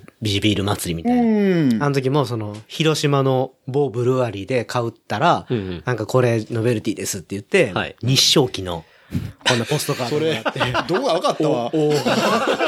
でもあそこは美味しい。うまいねめちゃめちゃ美味しい。あ俺そこもの好きうん直営のパブ行ってんけど、2年前かなチャリで行ってんけど、めっちゃ美味しか 美味った。しいな。別に後ろにマリオくんがいるとかじゃないですかそあ、のもうそういう感じや ね。ビギな感じやね。広島の。先頭並んでる某団体みたいなね。でもね、美味しいのよ。美味しい美味しいうんでもなんか、やっぱりその、ていすけさんが言う、いわゆるシーズナルとか、まあ今週これが限定で新しいものっていう、その、多分製品サイクルに追いつくためには、多分この生のアルミ缶でステッカーを貼るっていうスタイルじゃないとまあ多一番分追いつかないんですうよ。ん追いつかないよねほはんまにだと思います。合理的なんやろね、それも。こういうスタイル日本ないですよね。あ、あるよ。いやあるある。いや、でのもめちゃめちゃ金かかんねんて。あ、逆にそう。なんか缶、瓶はん投資額が少ないけ少ど、ない缶はすごく投資額が高くなる。瓶って何やったら手で、こう、キュッて線できんねやう。ん。あ、でもそっか、これ無理ですもんね、確かに。無理。だからみんなジビール屋さん瓶やん。確かうにん。言われてみればそうだわ。でも、もうアメリカの、もうそういうとこに行って、もう瓶のとこなんかないよ。うん。もう時代遅れ。まあそういうことなんですよね。もうダメ。で、最近、その、ポートランドで、その、ブルワリーがどんどん潰れてんねうや。んあそうなんあ、やそれなんか言ってましたそう、あのね。Twitter とかでも。ね、ブリッジポートっていうね、オレゴン、ポートランドの一番古かったブルワリーがちょっと前閉まってんけどさ、う。うんん。でも結局それって、あの、閉まったブルワリーって全部、要要はオールドスクールで、あこああ、そういうことか。れこそもうなんか、パイントグラスでドーンみたいな。はいはい。はい。え、でもオールドスクールって言っても、そんなに前のスタイルじゃないでしょ、それも。でもね、うん言うたらもここ、う IPA ここで止数まってんの年のよ。話です。ここ、そうやんな。ほんまにここすす、すごいサイクルで回ってるとだ思かう。ら、今、その、そういうことよねポートランドブームが巻き起こって、はい。で、全米から人が集まってきうんて、うおん金も集まってきて、はい。その、競争のスピードが上がりすぎて、なるほど。だからその、もうその、来週また新しい、そう来週新しいっていうのに乗り遅れたところオールドスクーがルで。やってると、はいもう、時代遅れになってしまって、じゃあ本当に強いところしか残れへんっていうことやとか、まあ、資。投資しし続けることができるところ。あああとはまあその投資を受けて常に変化できるところだけ。とはバレーウェイジドやってますとか、あ。今ヘイジーがすすごいですとか、だから、今のスタイルにやっぱキャッチアップできてないとか全部もう潰れてるよね。ええでもそれびっくりしてさ、俺もほんまにえ、。だってあの、バーンサイドの、あ、もう潰れた。潰れたんですよ、ね。潰れた僕、ポートランド行った時に、うんあそこ、もう結構数年前ですけど、潰れた潰れたあこれがポートランドのクラフトビールか、つって、喜んで飲んでて、で、生演奏とかもあって、で、あーなんかすごいいい、うんあの、ビアパブだなと思ってて、で、ていすけさんが、あ、ここも潰れたのか、つって、うわーっと思って、もうなんかそのサイクルが、サイクルがめちゃめちゃ早早いい。なと思って。そういう中で、なんかトラディショナルな、まあ伝統的なじゃないけど、っていうことで残ってないってことなんですか、やっぱ今って。でもね、その、確かにね。うんう。そのオレゴンやったローグとかはね、すごいあーはいはい残ってるし、老舗で。でも、ローグも、ちょっときついんちゃうかな。んえ、あんまりそのトラッドなものが求められてないっていうこと求められてるけども、結局、今ってもうソーシャルの時代やん。う。うんん。だから、常に新しいラベルとか、常に新しいフレーバーとか、常に新しいスタイルとか、うん出し続けないと、なるほど。ちょっと危うさ感じますよね。カルチャー全体でそこで言ういやと。ーだから、いや、僕ら、なんか外野は楽しいよ。うん。新確しかにいブル楽しワリいんだーけがどども。んどん出てきて、そうですね。でもその陰ではどんどんブルワリーが潰れて潰れてる。るそうやな確かにな。まあ、ここ数年ので言ったら、その、いわゆるトラッドなものも、まあ、たかが数年の話だから、いやそうや多ね分、なんかそうもうやね、どんどそう、んぶだっから、潰されていく一昔前は、そのサンディエゴうんのエリアって、そのアメリカのクラフトビールの、まあ、すごい原点っていうか聖地やってんや。はうい。ん。ストーンとか、バラスポイントとかがあって、でも、多分今両方とも多分大手の傘下に入ったのかなあ、確かにバラストポイント成城石売ってますもんね。多分あれ多ど、分大手どっか買ってるってことなどんでっすかかね。に、クワーズ、まあ覚えてないけど、キリンかどっかの傘下に入っちゃって、で、もう多分もうアップデートもされてないんや。なるほど。なるほど。もう多分、どんどんこうサンディエゴのシーン自体がなんかもう最近聞かないし、生きてるブルワリーも聞かないし、センターアーチャーとかもサンディエゴでしたっけセンターアーチャーもどっかの大河今、子会社に入ってる。セントアーチャーって久々に聞いたあなの、。スケーター、なんかエリック・コフトンがなんかをやってたでしょ、あれ。もう金、まあ今はもう関係ないんだから、もう俺も詳しくは知らないけど、興味ないから。 だから今もうクラフトビールのやっぱり聖地はもう東海岸と、どっちかいうとオレゴン、シアトルの辺になってるよね。東海岸とやっぱりそっちなんですね。東海岸はだからあれですよね、さっき言ったヘイジー、まあ発祥のまあ地そのとのこ、ろ。えーバーモント、ボストン、そう、ニューヨークとか、んはい、そううそーん結構僕あのノート読んで意外だったのが、そのニューヨークに近いところにあるんだなっていうの結構意外今で。ね、今ね、俺、ニューヨーク、今回夏にさ、10年ぶりぐらいに行ってんけど、もうびっくりして、うんもうブルックリンの辺にさ、おしゃれなブルワリー敵まくってんねや。へーアザーハーフ、さっきも言ったけど、アザーハーフ、そはいはいのはいソフトグッズ、マーチャンダイズが取り合いになるっていうとか、あとグリムっていうとこもすごかったし、だから、やっぱりね、やっぱ人が集まってお金があるところは、すごいね、やっぱり。 う。まあ、それは原まあまあ原理単原単純に則ですよね。う。うんんそれはそう思いますね。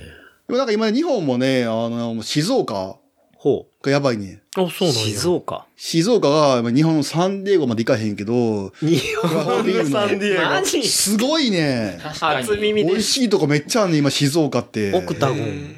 まあ、オクタゴンはね、あれやけど、オクタゴンはまあ最近やけど、まあ、オク最近一番新しいじゃないの。いや、今もっと新しい。あそうなんや掛川とか。かけがもともとその静岡ってその御殿場にあのベアードがあったりとか、あーまあ下地はあってんけど、はいでもこの、この2、3年でめっちゃ増えて、あ、そうなんや。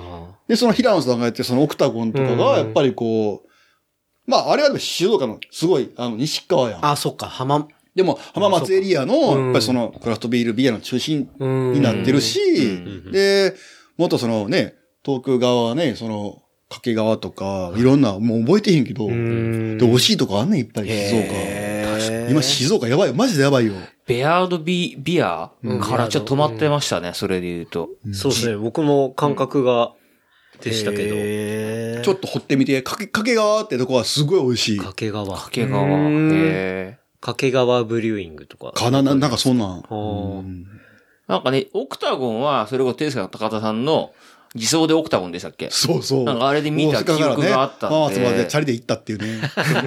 チャリできた。チャリで来た。チャリで来た。 超辛かったね。俺行ってない、俺行っあ、てそうなか、い。行った高くいなかったもんな。うん超辛かっ誰た。辻圭でしたっけあれ行ったの。辻木屋もいいっない。ぱいいたよね、でも。なんか、大阪の人たち結構自転車で行って、ご大い晦日かなんかですよね、あすれごいうそそうそうに。そう。サブ、サブあったんじゃなかったっけ寒かったなな。だから、でもなんかやっぱり静岡は今やばいね。うんそうあ。なんへですね。今じゃあ、そういう日本全国で見て一番静岡暑いぐらいの感じ暑い。な。マジで暑いと思う。へそーうなんだ。静岡で一番注目してることありますうちなみに。もちろんさっき言ったね、その、あの、オクタゴン、浜松の、はい。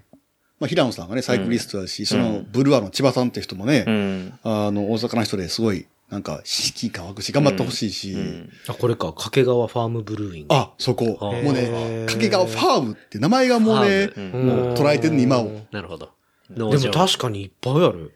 なんかいっぱい出てくる。へ青いブルーイングとか、青い、藤山うんハ青ンいター、ベアードとかいっぱい出てくるベアーね。ドねググったら。え、それはやっぱ、静岡に集まるっていうのは、いや、わからんねん、意なん味でが。なんですかわからへん。多そうやんななんか理由が 僕、ひバッと想像したのは、やっぱベアードっていう、その、あ、それはあるとカルチャー思う。のうん原で点、がああるから。はの、何、静岡の西川、そのオクタゴンの影響はあると思あう。はあはあ。で、なんか、そうの、ーんビ、ビール作るってさ、うん。特にホームブリューって、はい。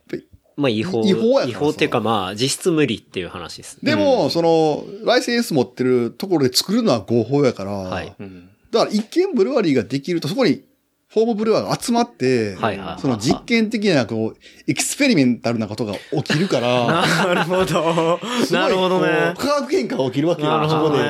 うんケミストリーがスパークする。そうそうそうそうそうそう。あるんですね。そうそうそう。土地代が安いとかもあるんですかねそういうの。あーああるかまもね。あ、ある程度のね、キーボーは、キーボーとか土地がいるもんでね。た例えばじゃあ東と西が集まる日ってこと考えたら、なんか愛知もちょっとそれ入りそうかなと思ったけど、ちょっと高いのかなみたいなイメージもあったりとか。まあでも愛知もこう、ね、長いからうね。ん。愛知はあんまり聞かないな。聞かないですよね。静岡かな。今静。岡なんですね。へえ。ちょっと静岡にその、ブリュワ巡りとか、ねしてみたい。いや、ほんま俺もしたいん。もん。新幹線で長えなぐらいのイメージしかなかったけど。車でもそうやもんうな、ん静岡終わらへんまだな。あなんでみし、たいなちょっとそれちょっと調べるわ。じゃあちょっと俺も。でもなんか理由があるのかもね。あるあると思う、もちろん。うんいや、でなんも、かそう、それだけ、まあ、ていすけさんも、あ、ここ、ここって名前上がるぐらいのところが、そういうエリアにあるってことは、多分ね、外国人となんかかそうぜいう、税務署が緩いと か、修税免許すぐ降りるとか、なんか分 からへんよ。上層免許すぐ降りるとか分からへんけど。うん富士山あるとかですかね、あと。関係ないか。いや、どうでもさっきの話じゃないけ個人消しど、やすいとこ水がとかは関係ないよ。水がは、まあ、うんなんやろね。なんやろうな。うんでもなんか、そういうのが、まあ、しっかりあって、で、ってなると、こう、観光資源とかってもう、確かに。うんすごいいい場所に、これからなってくのかなとか、いちやーょっと、ていすけさんの話聞くいやと、と結思う構思いますなんけどか、ね。紐解いてみてな、何かひょっとして。うんちょっと調べたいよね。はい助成金があったとかかもしれん。まあそれもあると思う、マジで。あ確かにの、ありますよねあの第一次地ビールブームってほぼ女性企業とかし続けて、生き残った人なんやから。女性金を 溶かし続け。いや、ほんまにほんまに。自治体のサポートで地ね。域創生のさ、予算でさ、はいはいはい。なんかそのね、フットからのサポー当時のドイドイツとかチコから醸造家を招いそうて、やね税金で、うんはいはい税金でなんかね、醸造設備を作ってみたいな。そうそうそうそうそうですね。あだから当時のそういう地ビールってあれなんですかそういう売店みたいなのが多かったりとかってそうそうそうあるんでだすかからそのアルトとか、バイツェンとまあか、ドイそツののスジタイャルーマンスタイルのビールが、その、第一次ね、地ビールのところにあるのは、そういう影響はあるみたいなな。るほどね。確かにやっぱりその行政とそういうシステムと金とっていうところがやっぱり結構影響 はいや、あると思うよね。いやあると思うあると思う、あると思まう。あ、特になんか勝手に誰も免許がなくて作れるものでもないですし、まあある程度こう認められたところがしっかり作らなきゃいけないものだからこそ、まあそういう行政的なつながりってなとんころかがね反映、さつれいるこの間、あの、伊勢の伊勢門屋っていう、うんはいブルワリーがあって、でそこの、社長かなが発起人かなんかになって、その日本ホームブルワーズ協会か連盟がなんかやってもできて、んこううんおうで、それをなんかこう、行政になんか認可してもらおう的なムーブメントが今あんのよ。いえ、何リットル以下やったらみたいな。や、俺も詳しくは知らんけど、とりあえず俺まあ、まあ入会しようと思って、まあ入入会の申し込みはしてんねんけど、うんではも、ホームブルワーズ協会ってさ、なんか、いやーもう、た大麻栽培連盟みたいな感じやんそう日本やったいうらレベルの。ホームグローと、グロ ーと何一も変番わ超えたららない。ね、ダメやから、上そうで等すしよたねらアウトやから、はいそう。だからまあ、ひょっとしたら聞いてる人で知らない人いるかもしれないですけど、その酒税法というか、そうそうそうそう。ものとしては、家で作るものは、アルコールパーセント1%超えたらそ、もう、イリーガルなんですようね。んでもなんか梅酒とかは、その焼酎の、はい。なんか税金を払ってるから OK って言ってお酒を買っってきてつけてるだけやもんな。そうそうそうううんそれは別にカクテルとかと同じこでと。も、ドブロクとかもアウトやね。アウトアウト、そう、全然ア登ウ録トやと思もアウトで、要はだから、もともとお酒じゃないものからお酒を作るってところが、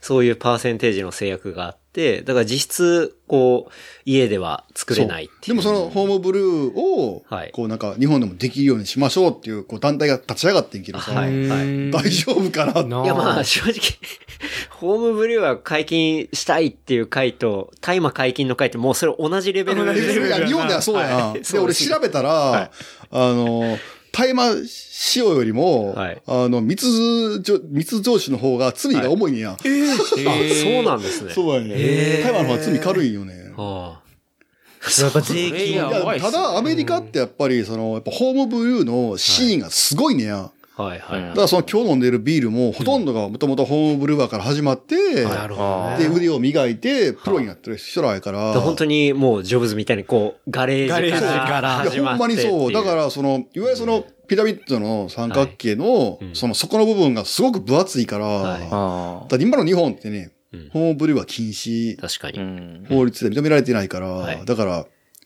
おかしいやん。じゃあどうやってみんなビール勉強して作るんって話。そうですすよね。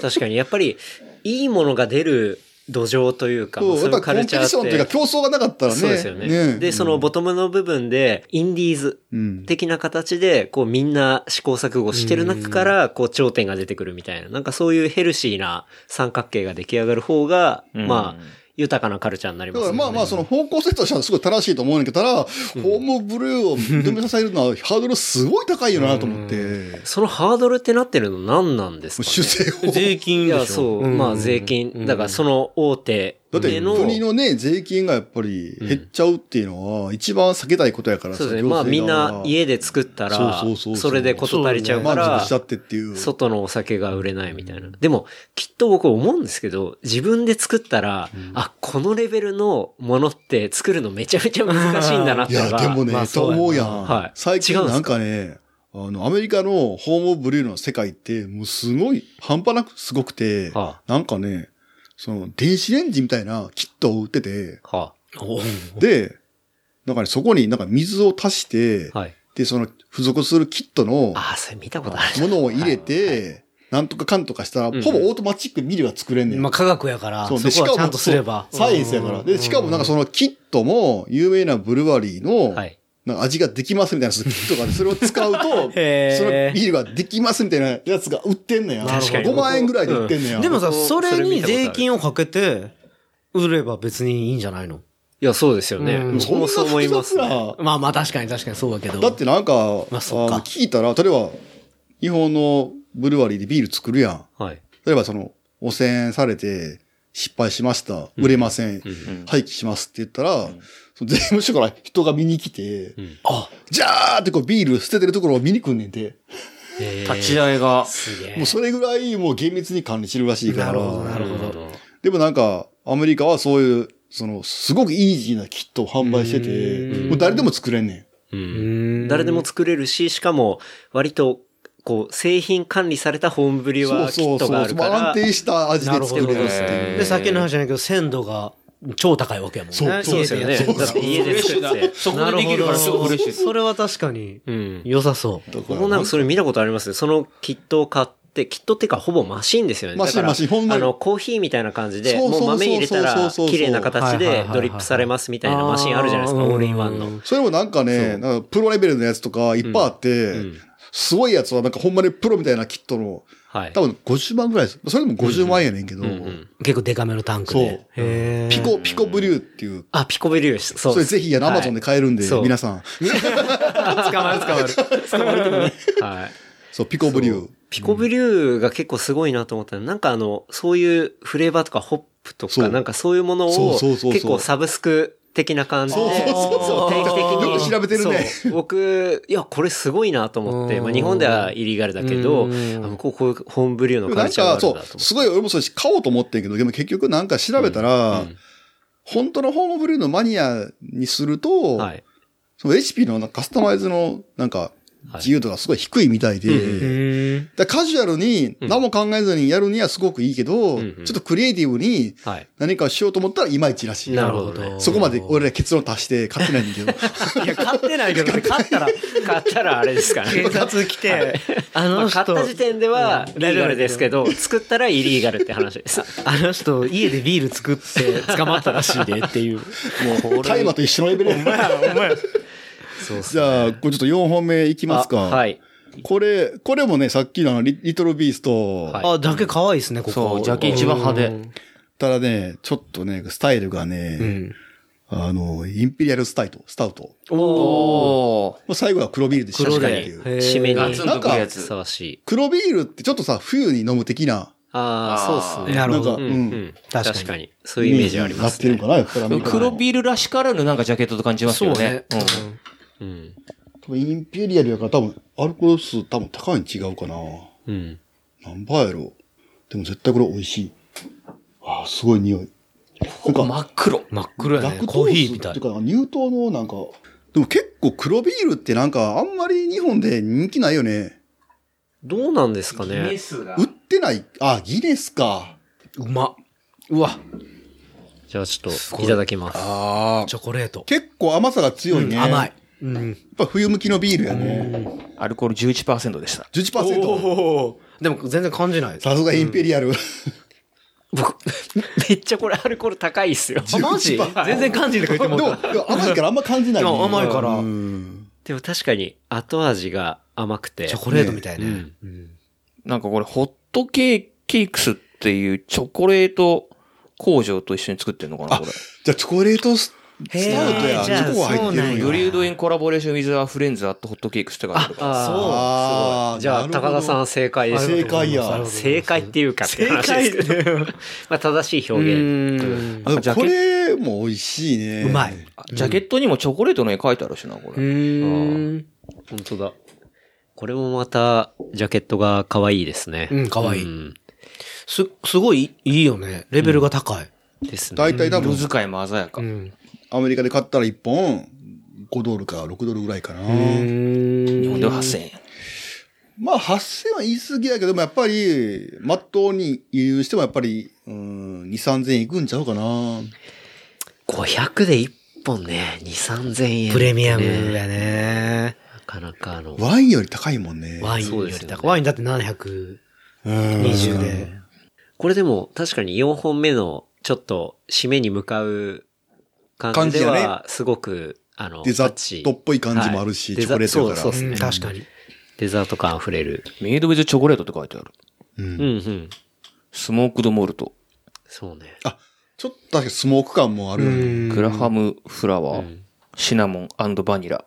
あ、じゃあもう。あバニラ結構もうそういいうや、。そう、うん。バニラあるね。まさにこれが配信される時の本当に年末のイブイブあたりに、クリスマスっぽいねこれ確かにそうめちゃめちゃクリスマスとかい。やだだだからさ、俺、あのー、なんか、最近すげえ思うねんけど、うん。なんか、日本には四季があってさ、はい。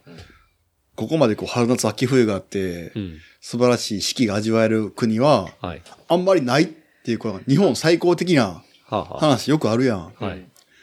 で、なんかこう、日本人はさ、まあ京都の人がおるからあれやけど、 四季を楽しむ的なさ、特に京都は、はいはい。あるやん。あなんかありますね。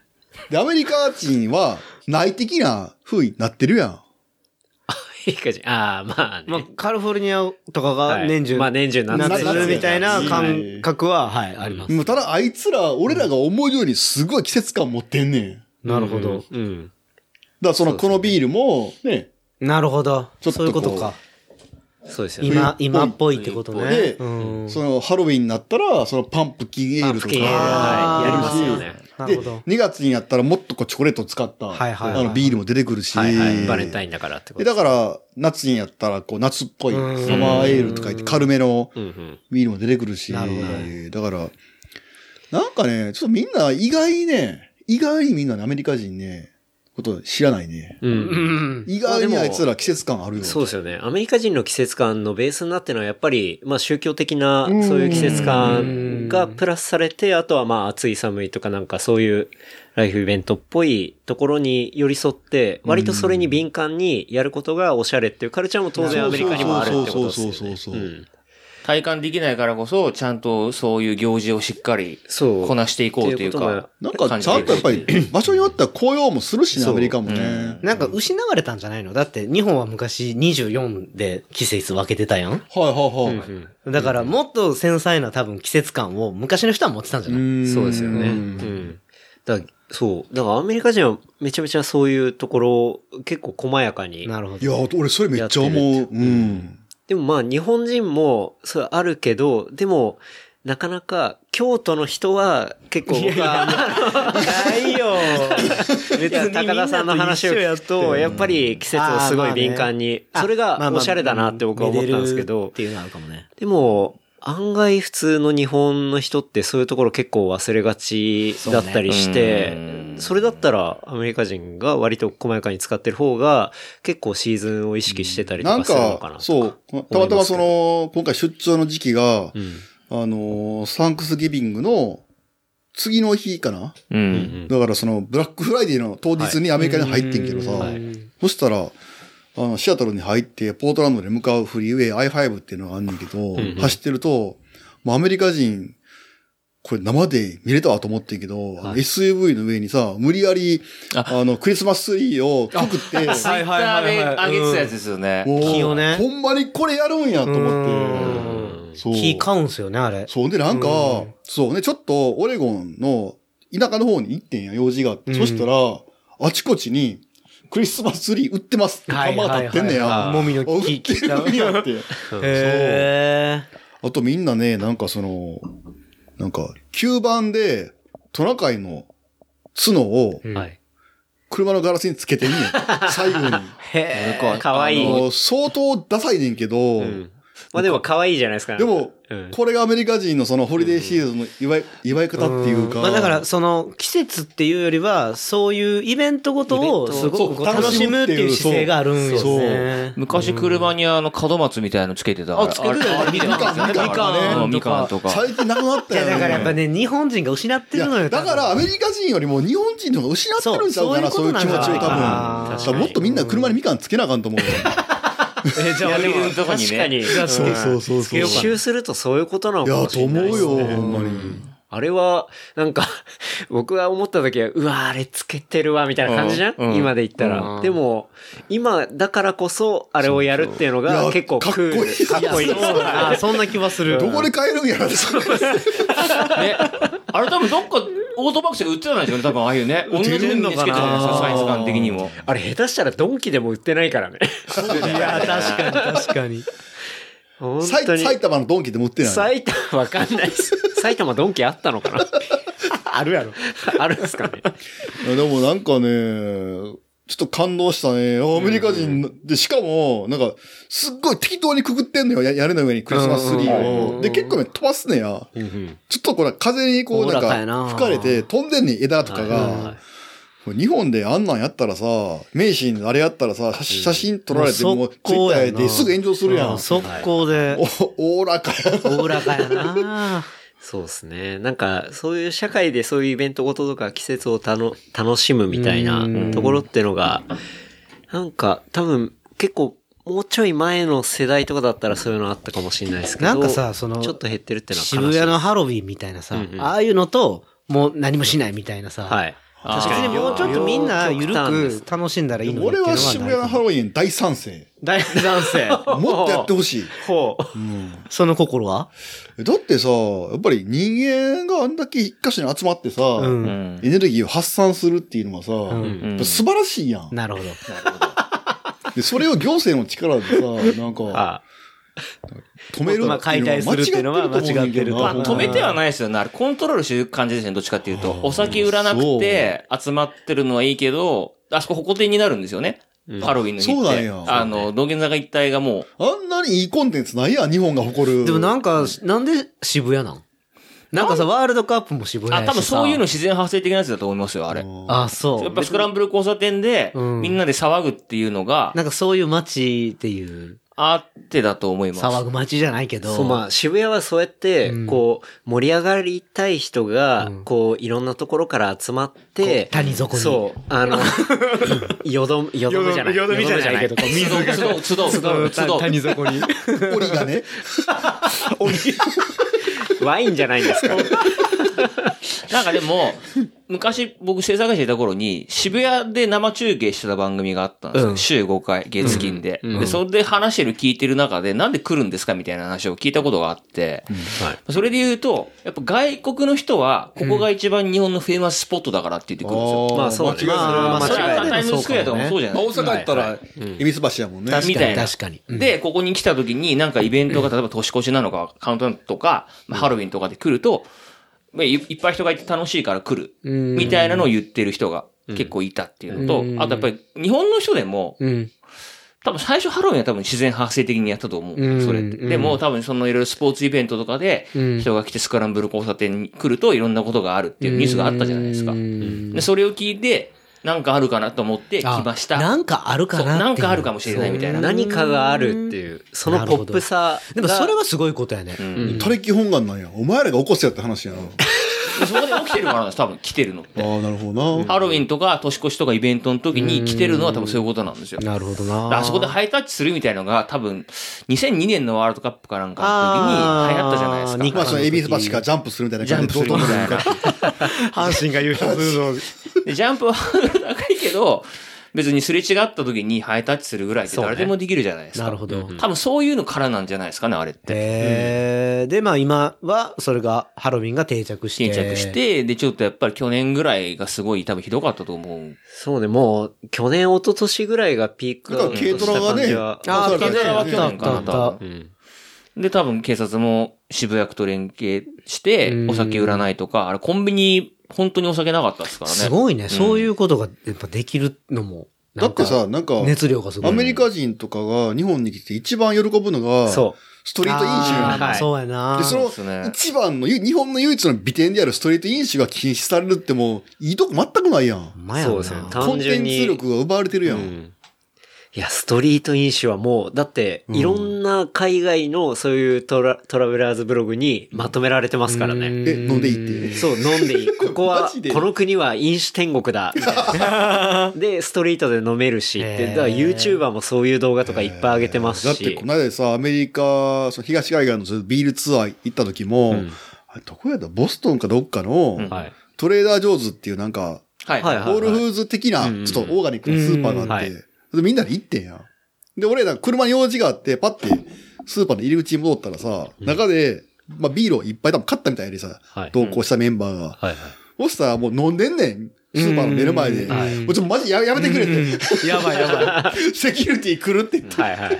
だから白人の人とかやっぱりこう、ちょっとやっぱりあるんか、あ呵責が。袋に入れたり袋に入れてやっぱ飲んでるもんな。ビール袋にねそうそうそう、あ入れての飲んもでますよねらったコンビニのぶ袋のまま飲んで、多分こう、呵責があるんやろうな。うん癖かもしれないですね、うんもしくは。そうかもね。全く入れな、入れる必要はないんですけど、そね。うそう、ないけど、そうですね。まあもうほら紙袋で飲んだりとかしてまあでもタイマーは厳しい。いっていうな。そうやね。だからそこが全然、こうアンバランスな感じがする。うん、海外の人からしたらうね。ん。確かにね。で、なんかそれもブランディングされてるし、結構、ストロングゼロがやばいみたいな話もだいぶじわじわ海外マジに。でそうなん聞いたや。ことある、それ。すごい広がってますよ。安いのに、そうこんなに酔える酒があんのかみたいな。こんなに効く。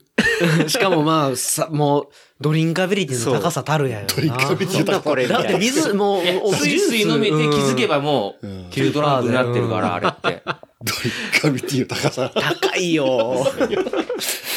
なんかあれはまあ、よしあし含めていろんな方向でまあ、評価されてる日本の酒の側面だと思いせやまねせす。やせやいえ、はい今もっと高いのあるよね。9%を超えて。えいや、え9%なかはった多分っけさ最上じゃない最ですか強。あ、そうだったっけだって今いろんなチューハイが真似して多分9%ですよね。そっか、9%が最高か。俺あれ無理やね。俺も無理。僕飲んだことないんですよね、ストでロンもグゼロ。飲まない方がいいと思う。なんかね、パキってそのタブ開けた瞬間の匂いがもう、はい工業用アルコールの匂いするから、 あの、割り合いしますよね。頭痛くなっちゃあ、う。これこれこれこれ。飲んだことないアルコール度12%のチューハイ。マジでス トロン、スーパーストロング12レモンっていうのが出ました。えぐいな。やばいよね。これの、だから11とその12多分全然違うでしょうね。でもそれすごい安いんやろに ?200 円とか切るんやろいや、切るでしょ、そら、こんなん。てか、この美味しいビールを飲みながらストロングゼ ロって何なんですかいやでも、このスタウト美味しいね。美味しいです。うまいうんはい。うまい。冬っぽいよね。こういう、その、なんだろう、チョコレートとか、クリーム使うのって流行ってんですかねどうなんですかなんなんねやろでも、でも定番、スタウトとチョコレートはすごく合うから、うんあの、乳糖も。 うん。えっとスーパーストロング12、ローソンで130円です。やば安っでさ、このさ、これなんなんやろ、ローソンの、その、オウンドメディアが、時短酔いって言ってるしな。時短酔い そう。だから、時短いや、すごない時短酔い。酔うことすらさ、それよく規制されないでいやすだね。絶対ダメややね。っだぱって日本ってやっぱアルコール緩いよね。いや、でもお酒に対してはもっと文化的であるべきやん、本来は。 500で130円って。 350であ、 130円で。 350か。 500はね、165円。コーラやのばくない10円高いぐらいでしょだって、コンそビニれでだ買っってた牛ら乳のね。方が高いやん。いや、そうですね。牛乳の方がだけどさ、12%の酒をさ、500飲んだら結構くるよね、普いや通一に。杯で終わる気がする。だってワインもさ、うん。やっぱりあれ、2人で開けても結構な感じでやもそれめちゃめちゃ儲かるんやろな、売ってる方は。儲かんのかな儲かる儲かいや、まあ、それは儲かるとはそっか原価安い思まし、すけど税金も安いから。でもアル中製造機みたいな感じやろそうですね。時短酔いか。時短よいか。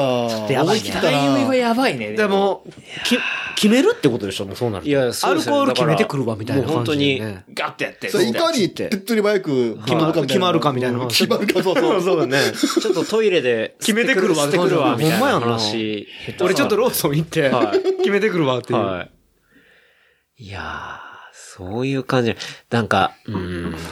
あんまり良くない。海外ってあるんですかねそういう、なんか激安ハード理解みたいなのって。あんのかないや、なんかね、いや、ああるよ。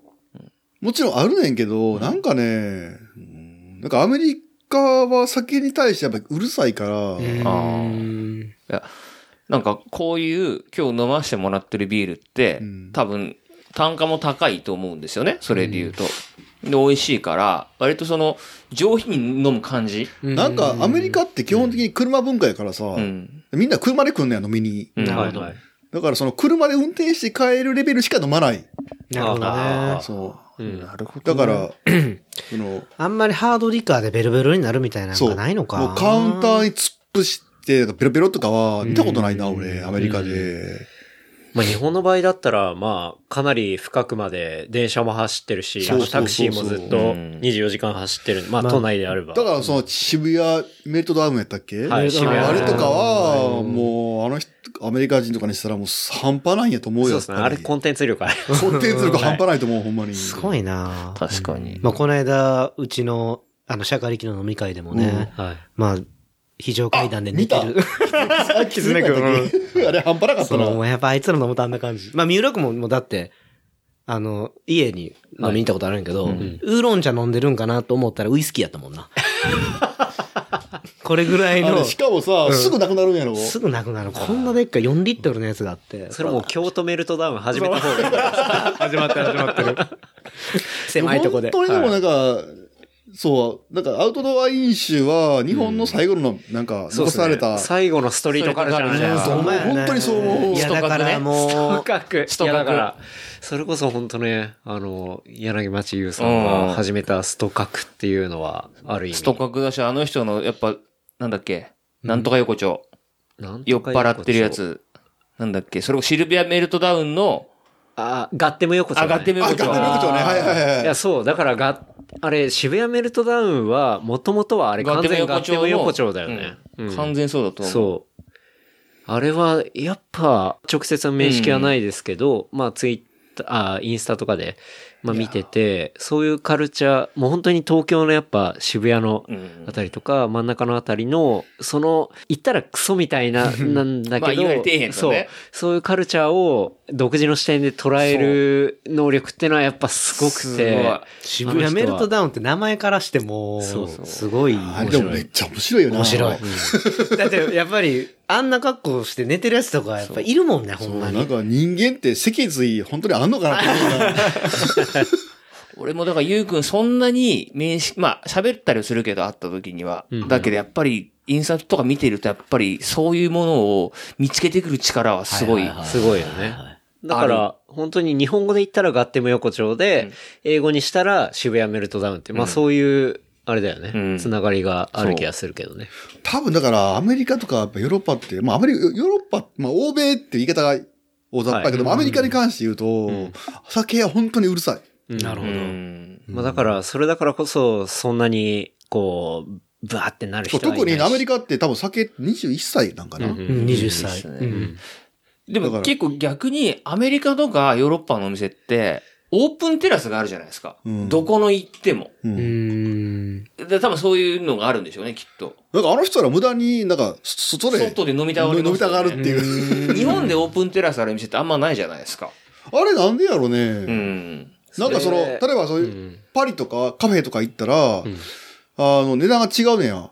あ、外と中。一番高いのは、あの、テラス。はい。で、次に高いのは、えっ、と、中の椅子で、ん一番安いのはそのカウンターやねんや。うだかん。ら一番その、パリのカフェとかで、その、はいテラスで生きてる人らは、もう全員、うんなるほまどあ、てそうえ、それはテーブルチャージがってこそう。あ違ーう、値段が違うねんなるほどなるほど。うんでそれがその、外で飲むっていうのは、そう、なんか、ステータスかもしれないがですね。高い一ね。種のうね。ん、そうう。ん。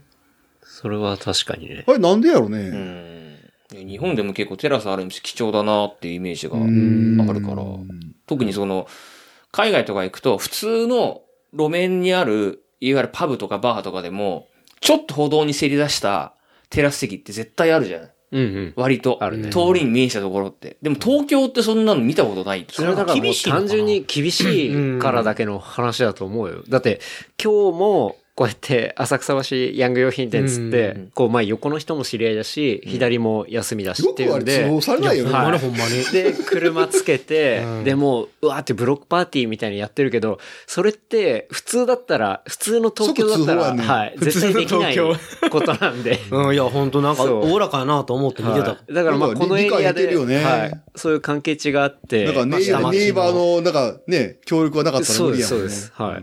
伊達にあの、横の洋食屋さんがパソコン壊れたっつって僕、直してないですか ら。直したローカルサポートがすごいね。いやすげえ。いや、あの、横の洋食屋さんは、うんまあ、明治から続く、もう本当3代続いた、マジではい、洋食屋さんで、 で、で、たまに行ったりすんのあたまに行きます。ただ平日しか空いてないんですよねあ。ーで、3食ライスがまあ有名なところ明治で。から。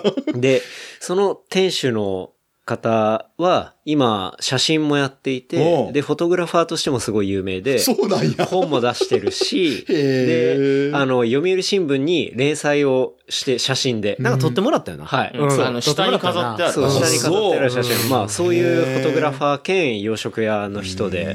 で、あれ、洋食屋の人なんや。はい。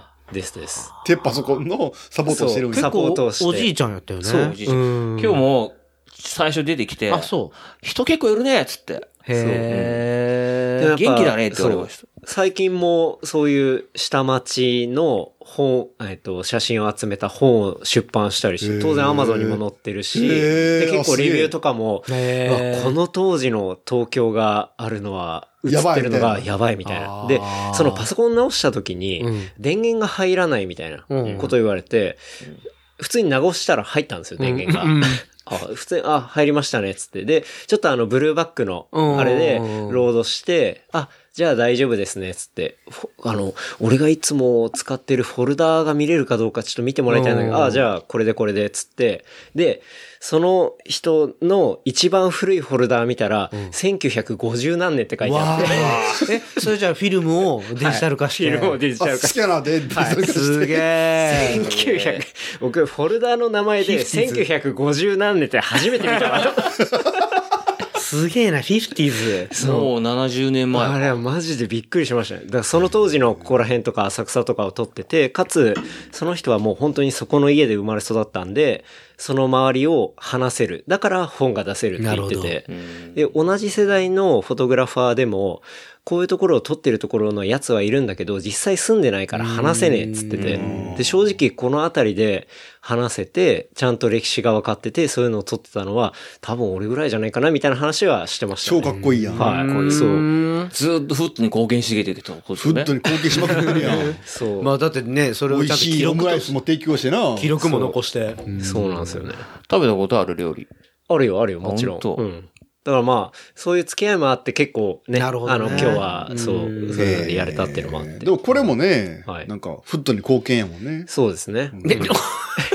店開けてくれてたらね、そこでご飯食べたりとかって言ったらさらに売れ上げになほっんまやんねな。なんかフード出してくれてな。ねへ結構フードニーズはね、ちょこちょこありましたから確ね。かに、うんあれ別にオムライス食べれたら嬉しいよね。嬉しうんい。ちょっとね、休憩がてら。ーでもなんかこのイベントなんか、でっかくなる可能性を秘めてるよね。いや、今日も結構、だって、オープンが13時、まあ1時じゃないですか。前からみんなすフごラい。イングしたね。前回が、びっくりしたえっとね、15分前に来た人が一番乗りだったんですよ。そうね今回30分前。バイクラップ。でさ、30分前に来た人が勝ったやつって、その走る練習キャップやんね。走る練習キャンプそうも一直線に来そうてや、な。はい俺たまたま近くにいたかそうやら、な。これ買いたいんですけどってケ言わンれて。タロウやばいな。いや、走る練習のそのブランディングのされ具合が、すごい半よ。端ないなと思って。うんあ、の、僕はちょっと、面白おかしく走る練習カルトキャップってつけたんですけど、んまあ、リアルカルトにいなっや、てきてるやるカルトやな。 いや、マジママリジ。ーマンソンやな、大お前はじゃあ次のビジュアルはちょっとこう真っ白にしてもらって。そう。あれはすごい。まあ、ありがたかったし、で、しかも、まあ、聞いてくれてるね、あの、方とかいっぱい来てくれたんでね。じゃあ夏に向けてこうちょっとハットとか作ってください。そうですね。あの、ちょっと後ろのさ、首筋の保護できるやつとか。なんかこう、夏の日差あー日本し編を。スタイルそうは日本夏の日差しをね。でも今日結構、あそこ前にほら、その下の走る練習キャップ置いてるところのところとか、あの辺にいると、健太郎さんってどの人ですかみたいな。俺何人かに言われて、あ、そうなんだマジでそこのあれですよ、つってサングラスかけてるやつ、つって。すげえ。だから多分、全然普通にリスナーとして、へえ。誰の友達でもなく、来てる人は多分結構いたはず。すごい。純粋なリスナーとして。すごいやば。そうですね。本当に話を聞いたら、遠方から来てくれた方とか。まあだって何百人がね。ね、延べで多分、何百人レベル。何百人行ってるよいやーね。だって、え普通にエピソード何千、千とそかうですね、千何百っていうことは、はいまあ、ユーザーレベルでも多分何百。うん。うん。確か結構終わるまで人は人がいなかったですよね。確かに。そうですね。ずっと入れ替えたちから誰かがいまある。俺も帽子がね、5個売れて5000円 売れた。めっちゃ、ていすけさん、今回物は、あの、全く本気を出してい ない。在庫処分って。はい。そうやっていう感じでしたからね。僕もおかげさまで、俺もサコッシュ作っていただいたやつ俺も結構入れたし。そうですよね。高田さんも。俺は、うん、断捨離を手伝ってもらったって感じで。ちょっとクリーンにもっと告知した方がいいんじゃん。お、あ何か。ーサコッシマュ、マペイサコッシュ。はい。そうですね。えっと、これ後の告知って今日ある告知もちろん。あ、そうそうだ、締める告知にするじゃん。あそうっすねんあそう今結構時結間構もね。今うん収録大丈夫でまあ、すちかょうおすすめコどンテン、ツえはっと、今、まあ、4本、まあ、ていすけさんがはい、アメリカから 持ってきてくれた、すごいフレッシュなものを飲んで。密輸ビールをね。 はい。密輸。いや、でも4本これを、一言でビールってくくるとね、そうですね。全然違うまあ本当に違いすぎるよね全く表情が違うんで。順番も含めてもう展開も最高な。はい。で、その合間合間で、そのやっぱり、すごい、ていすけさん考えている、すごいフレッシュな情報が聞けて、ありがとうございます。すごい、もう、ザ・ビール会みたいいな。ただその、はいなんか、プロの人に言わせると、はいい、や、お前ちげえよっていう提案すげえあると思うけど、うんあいや、でもそれは、ていすけさんが思ったことを言ってるって話だから、別に。一個そこでフォローすると、うん僕会社のビール担当してる人に、うん。うん。あのノート共有したんですうよ。ん。で、多分クライアントには、多分、マジでてなんかネタとしても提供されたっぽくって、で、なんかフィードバックが来て、うんいや、あれすげえ面白かったみたいな。まあ面白かったよね、普通になんか、勉強になったみたいなことをビール会社の人が言ってたっていう。俺は、それはもう自信ある。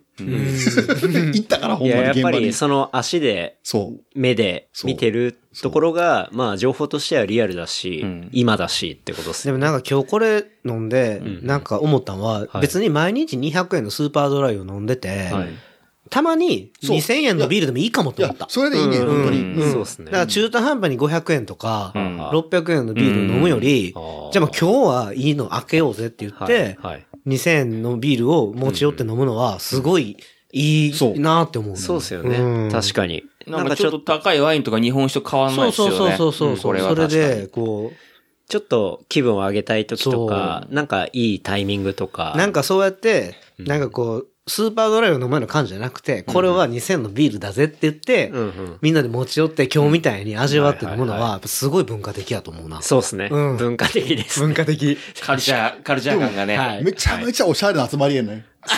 超超ハイブロー最自初分で言うとあれやけど、こんなおしゃれな集自まりは分ないでやん言うな。振りまして、ほんまやな、振りましいや、て。すごい一日ですね。ほん確かに振りまして、で、ご飯食べて、べてで、ていすけさんが持ってアメリカを持ってきてくれた美味しいビール飲みながおとら、ついしか持ち帰ったばっかりも、ポッドキャストを収録しているってうそう やばいね、。文化レベルしかが。も、カルチャー感がやばいなカルチャー感が今ちょっと振り返ったらやっぱり全部説明してくれるじゃないですか、手塚さん。そうですねいやもうワイワイン開けてると変わんないですから。まあ、ソムリエですね。ソムリエソムリエ本当に。ちょっとなんか、おしなゃんれすか、あぎるれな作っ。たら金色のホップのバッジ作ったら。ぶどうのバッジみたいな感じで、ソムリエのバッジみたいな感じで。自主団体作あるぐの、らいのビールのあれも資格もあるからね。アリババでうん、あれだ ほんでさ、ピンバッジ売ったら売れるの絶対。けやるわ。ホップのデザホップのイうンんしてもらうの金色先の着100名っつってね。ただで配るわ、いっぱい。絶対売れるわ、さ。いやー、だから今日は本当に楽しい一日、美味しい一日でいやした。本当っすねはいおしゃれやね、ほんまね。ありがとうございます。じゃあ、告知。プリン、はい。。どうぞ。僕はそうね、今日売ってたサコッシュがちょっと余ってるというか、余ってるん違うやろ。ん言い方が悪いよ、お前。 すいません、なんて言ったらいいですか。まだある。まだありますまだチャンスがある若干残ってます。若干残ってます。あの、はいマペイっていうイタリアの、あれなんだ、床えー、タイルかな滞在、あタイルメーカーあ、タイルか。はいのそっか。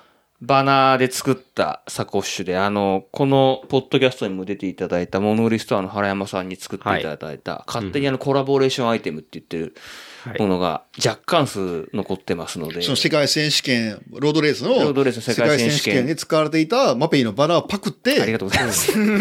持って帰ってきたその素材をはいサコッシュにしたあっていりうがとうございまそす。う説明いただいて残ってますので、だそう自い転車う、好きその方のは、。現地の熱気が、こう、込められたサコッシュってことですそよう、ね。本当に素晴らしいフォロー。ありがとうございます、本当に。だって、他にないからね。ないです、もう。だって世界選手権のね、写真とか見ると、マペイのバナーめちゃくちゃ貼ってあるかそうっすねら、あもうこれなんやなで、とあ思の、イギう。リスのね、ヨヨークシャーやね。ヨークシャーです。そうそうそうはい。ちゃんと貼られてたやつ、あの、が、最後3つ若干、ラ若ス干さ数ん。ラスさラんス。さん。それはどこで買えるのえー、へい、インスタグラムの方に DM をいただけますと、 インスタ グラム。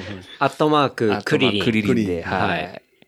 まあ、あの、浅草橋ヤング用品店の、えっ、と、ハッシュタグを辿っていったら、あの、もちろんクリリン出てくるんで、はい。えっと、そこのインスタグラムから DM を送はい。っいただけてますと。いくと、はい。イギリスの空気を吸ったマペイのサコッシュが買えると。はい。いイギうことリでスすの雨をたくさえっん吸と、ってよあります。 4000円4000円です。はい。はい。いいでまあす。パクったもので物を作る っていうね。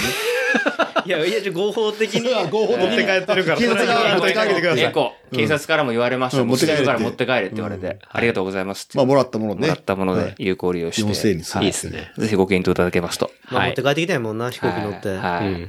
いいよでろしすくおね。願いいたします。はいはい。他、告知えありまあすっかちゃん口あれじゃないですか。あと、僕の娘が、はい。あの、アイドルをやってるんですけど、はい。存じ上げておりまえっす。と、2月23日、来2月年明23け、はい。名古屋ダイヤモンドホールで、はいでかいワンマンライブがあって、それは無線じゃなくて無線じゃないです。あ、でも1000円です。 安い。まあ、ドリンクもなく1000あ、ドリンク、ワンドリンクかないや、そこはちょっとわかんないけど、はい1000円で、はいだからみんなで、まあ、クリリンにはツアー、こい、こいっつってツ。アーで来てくれよって言ってるんで、はいバイクトぜひねゥ昨夜この花。そう。はい。みんなで、それに来ていただいて。いいですね。うん。名古屋ダイヤモンドホホーール。ル。1000人ぐらい入るんかな、キャパ。おー1200人え、とかど。れぐらい入んのマジで1000人ぐらい来そうなのでも前に、やらはったんが、サンケイホールブリーゼおはいっぱいにしててるし、そマのジで前はビッグキャットをいっぱいにしてるんであ、ビッグガット結構、え、あそこご500人いや、800ぐらい入るんじゃないあ、ですかそうなんや。だからまあ、す一応順々に、おーこう、まあ、階やっ段を登ってってぱる。り目標は多分ゼップ。ごい武道館あ、じゃ あ武道館はもう、あれなんです けど、まあ多分ゼップ。あ、あうー、んゼップだ。に向けて多分着実にっていう感じなんで、まあなんか、じゃあ、昨夜この花。昨夜この花、名古屋ダイヤモンドホール。ぜひ。じゅ。えっ、と、 2 2月月のの23 23日日。23日。付随するつ、コンテンツとして、あの、もんじゃくんが、バイクトゥ昨夜この花っていうのを。やってくれんのそれいやオッケーオッケーです、オッケーは。 マジでだいぶ近いやろやるよ、つっサークてルズ。なんか考えるわ、つうのは言ってた。マジで ?DM したら。あじゃあ、あ の、チケットは僕に言ってくれたら全部。はいか、まあ普通にウェブでも買っても1000円なんで。 1000円やったら買った方うんがあいい。の、あの、ファミマとかで買えるはずなんで。フはいはいはァミポートで。ファミポートかないよ。い。まあ、ちなみに、まあ、高田さんの娘さんは高田あかりちゃんっていあかうりちゃん、えっと、昨夜この花のえ最年少メンバーですね。 17歳16歳。 16歳。赤とチェキ。アカウントチェキ。はい。だからぜひ行ったら、チェキとかあるんですかえ、その日はいあるでしょ、もちろん。あ多え、分いいくら2000円。うん。チケットゼロワンマン高い。チケットより高いんや。いや。ワンマンでそれだけのキャパでチェキってやもんのかのなすごいことになりそうです、ね、多分やるんじゃない絶対欲しいですね、でも。あるんや、それう。ん、やると思う、やると思う。いや、やるやるやる、絶対やるやすごる。うん行くたびに一応僕撮ってますから。そうやんな。あー。やってほしい。いいっすね。チェキ2月やっぱねすげえ。 23 23。 223で。はい。223、昨夜この花。はい、それが名古屋告知ということで。はいはい。ありがとうございます。ありがとうございます。じゃあ、ていすけさん、なんか告知はありますでしょうかあそのビールのね、はいノートを書いているんで、ビールのノート。そうですあれね。はそれをもう読めんちでゃもくちゃらったら面白い、あれは。ですね。そんなね、そあれのプ面ロ白が、いねプロが絶賛したっていうね、うんうん。ぜでひすね。読んでもらったら。まあちょっとこれ、じゃあ、小ノートにも貼らせていただくのでまあ、、ただ、ちょっとね、その、プロの人に、ねはい言わせると、んちげえよっていうのはあると思うけど、いやいやいや、それは大丈夫ですよ。多分それこそあれなんじゃない最先端の今の状況が分かったって意味なんじゃないですかね、それで言うと。でも多分俺が書いてるのは日本語ではあれしかないと思う。うんまあでもそうやんな。そこまで最先端のやつはね。で、まあ、それが、やっぱちょっとでも面白いなって思ったら、やっぱ、ノートの下あなんで、かね多分課金もできるそうんですかなね、投げ銭投げ銭ががサポートはできまでしきたたしりするのでそうそうそう、そうはい。もう僕もその記事すごい面白かったあ、んで、そうや、ケンタロウから投げ銭やったんや、あー思い出しそうなんた。あへえ。あの、レプリカント FM 名義で、そうっていうですかでねもまあでもやっノーぱト、結構そういう面白いコンテンツには、やっぱり、まあね、そのコンテンツを書くにも当然向こうに行ってるわけだし、確当かに確かに然お金もかかってるわけなんで、結構買ってくれる人いてるのよね。う多分ね、今年初めてもうなんかね、5、5、6万ぐらいなんかんうん売れてる。おうすごい。うんいいですあれねで。すかあの、薄い本をノート化したやつそう、も水本のやつとか。はいはい。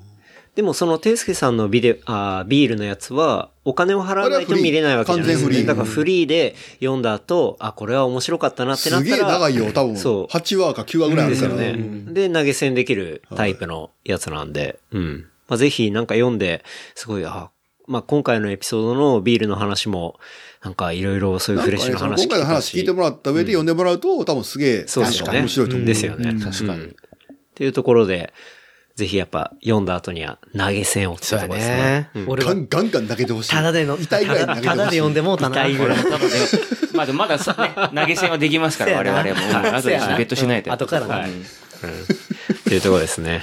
ケイタロはそろそろあの、100回がカウントダウン近づいてると思うんですけど。マジであうねそんなやってんのはい。だからこれがリリースされた時はエピソード97ですおおね。すごい、もうじゃあ、はい。 100回や。あっというあと間3に回。。年明けには100回。俺、声や今回4回目らしいから。もう そうですね。あていす俺けもさん4回目はです、ちなみに。マジでそううんクリーム4回目。高田さんは2回目。二回目はい。いやでも、これ多分年内ラストエピソーああドそっかぐらいになるんでう。じゃあ次はい年明けで。そうですね。実際、りょうたと高田くんのは、い次やこれがある。そ うですね。はい。もうこの年末感あふれる。年の瀬が溢れるはいなんかもう今がお正月休みぐらいの感覚になるもんそうね。ですね。ちょっとなりましたね。アラジンの、はいこのストーブとかね。さ、なんかこ あとね、やっぱこの最後のやつが、あースター確トかに、ねすごく年末感を感じう、ますよ。感じたよな、もうなんか12月20何日みたいな感じするも。うんん。もうすぐ年明けや収めたいね、もう。収めたい、収めたい。もう仕事とか、収めたい。これ収録。もうあと二週間ぐらいあるうん収録終わったら、ハッピーホリデーっつって別れる感じですよね。ほんまやんなうん みんなね、海外行ったりとかする感じで。そういう感じで。明日もバリバリ仕事やけどな。仕事っすねみんな。俺明日朝一の飛行機やな、多 分。午前中、フェデックス組んでんな。いや、いいですね。じゃあ、そんな感じですかね。はい。はい。はいじゃあ、そろそろ締めたいと思います。じゃあ、ちょっと、事務連絡させていただきます。えー番組の感想、フィードバックは、ハッシュタグ、レプリカント FM、ハッシュタグ、レプリカント FM までいただければと思います。で、話した内容をまとめたショ,、えーショーノートは、えーレプリカント .fm で見ることできますので、えーこちらもエピソードと合わせてチェックしてみてください。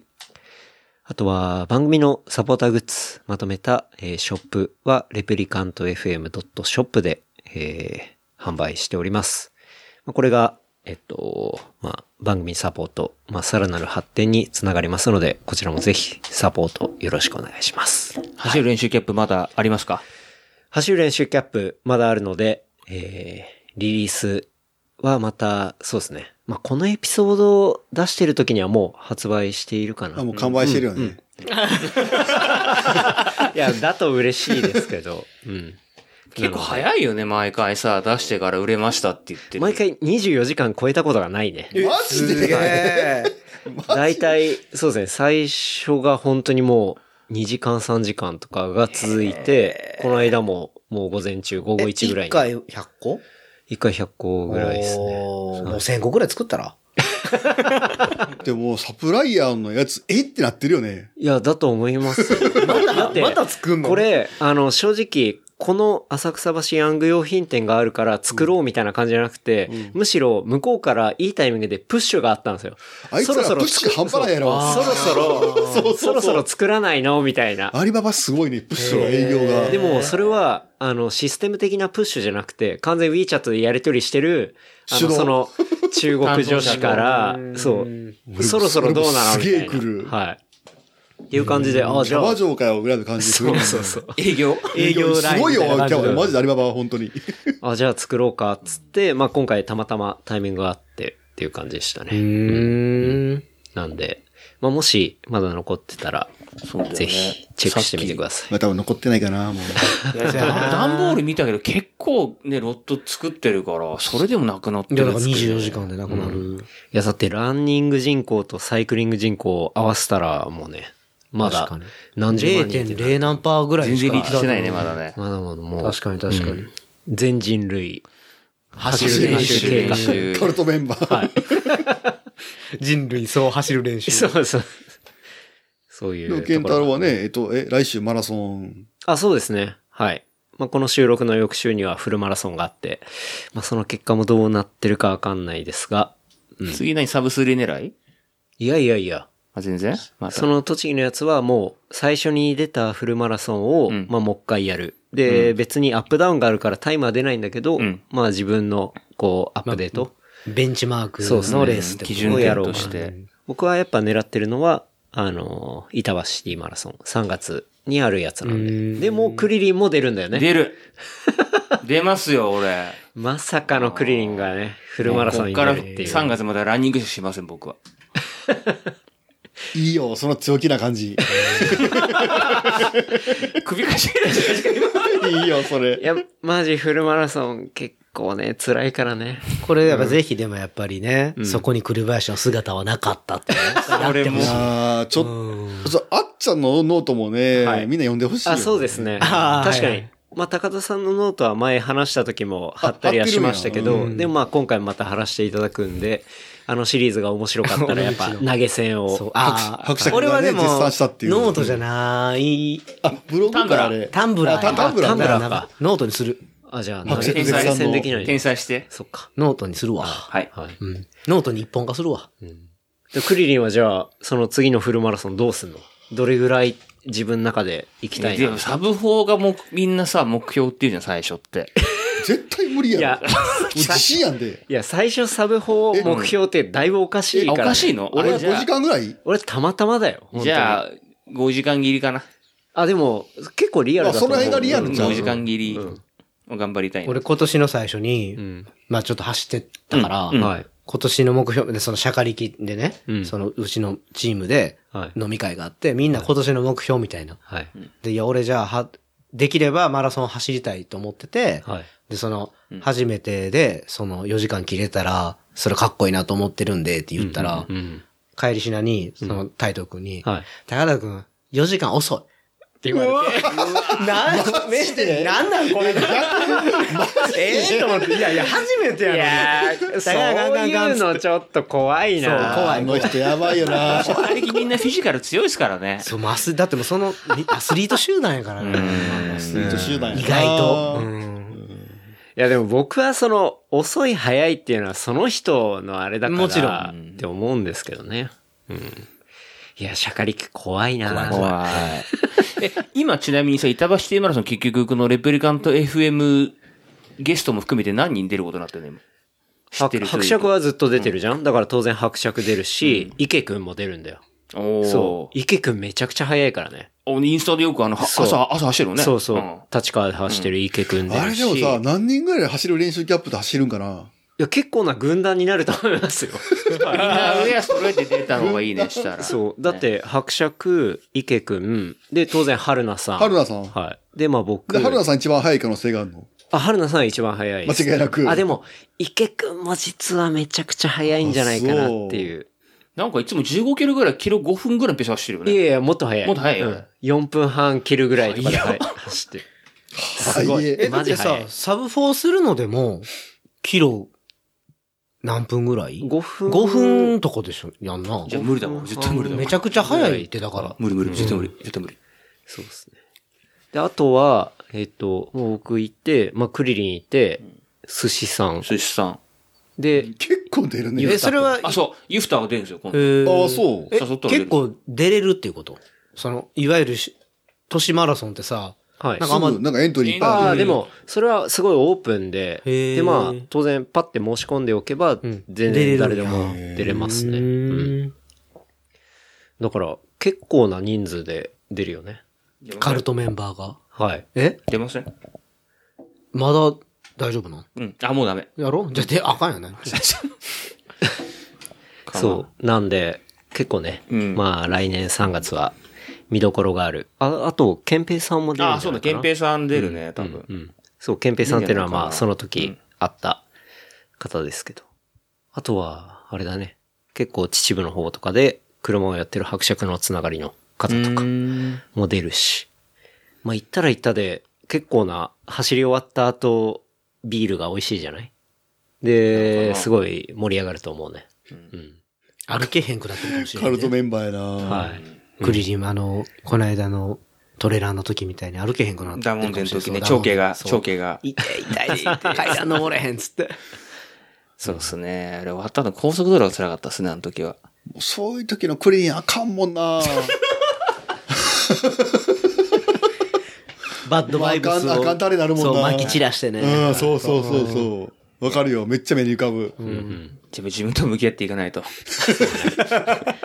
己の弱さとね。まあ今日はそんな感じで。は。そんない感じでじゃあ、そんな感じですかね。ははいい。じゃあ今日は、 えー、ていすけさん、高田さん、クリリン、そして、えー、ケンタロウでお送りしました。まあ、今週、あ、今年最後の収録ですかね。よかったな、こんなんで。いや、ありがとうございます。いや、なんか年末感あるじゃないですか。あ年末感あるあるあるうん。ありがとうございます。ハッピーホリデハッピーホリデー。良いお年を。いよいよ年をですね。 はい。また来年も、こう、月曜日に、懲りずに出していきたいと思いますので、はい。どうぞ、ごひいきのほどよろしくお願いいたします。記念すべき100回をね。はい。迎えて。迎えたいー。と100思い回ます。企画もね、ぼちぼち告知していただいて。はい。ですね。はい。じゃあ、今日は皆様ありがとうございました。ありがとうございましたありがとうございました。それでは、また来年。ありがとうございます。良いお年を。良いおハッピーホリ年デーを。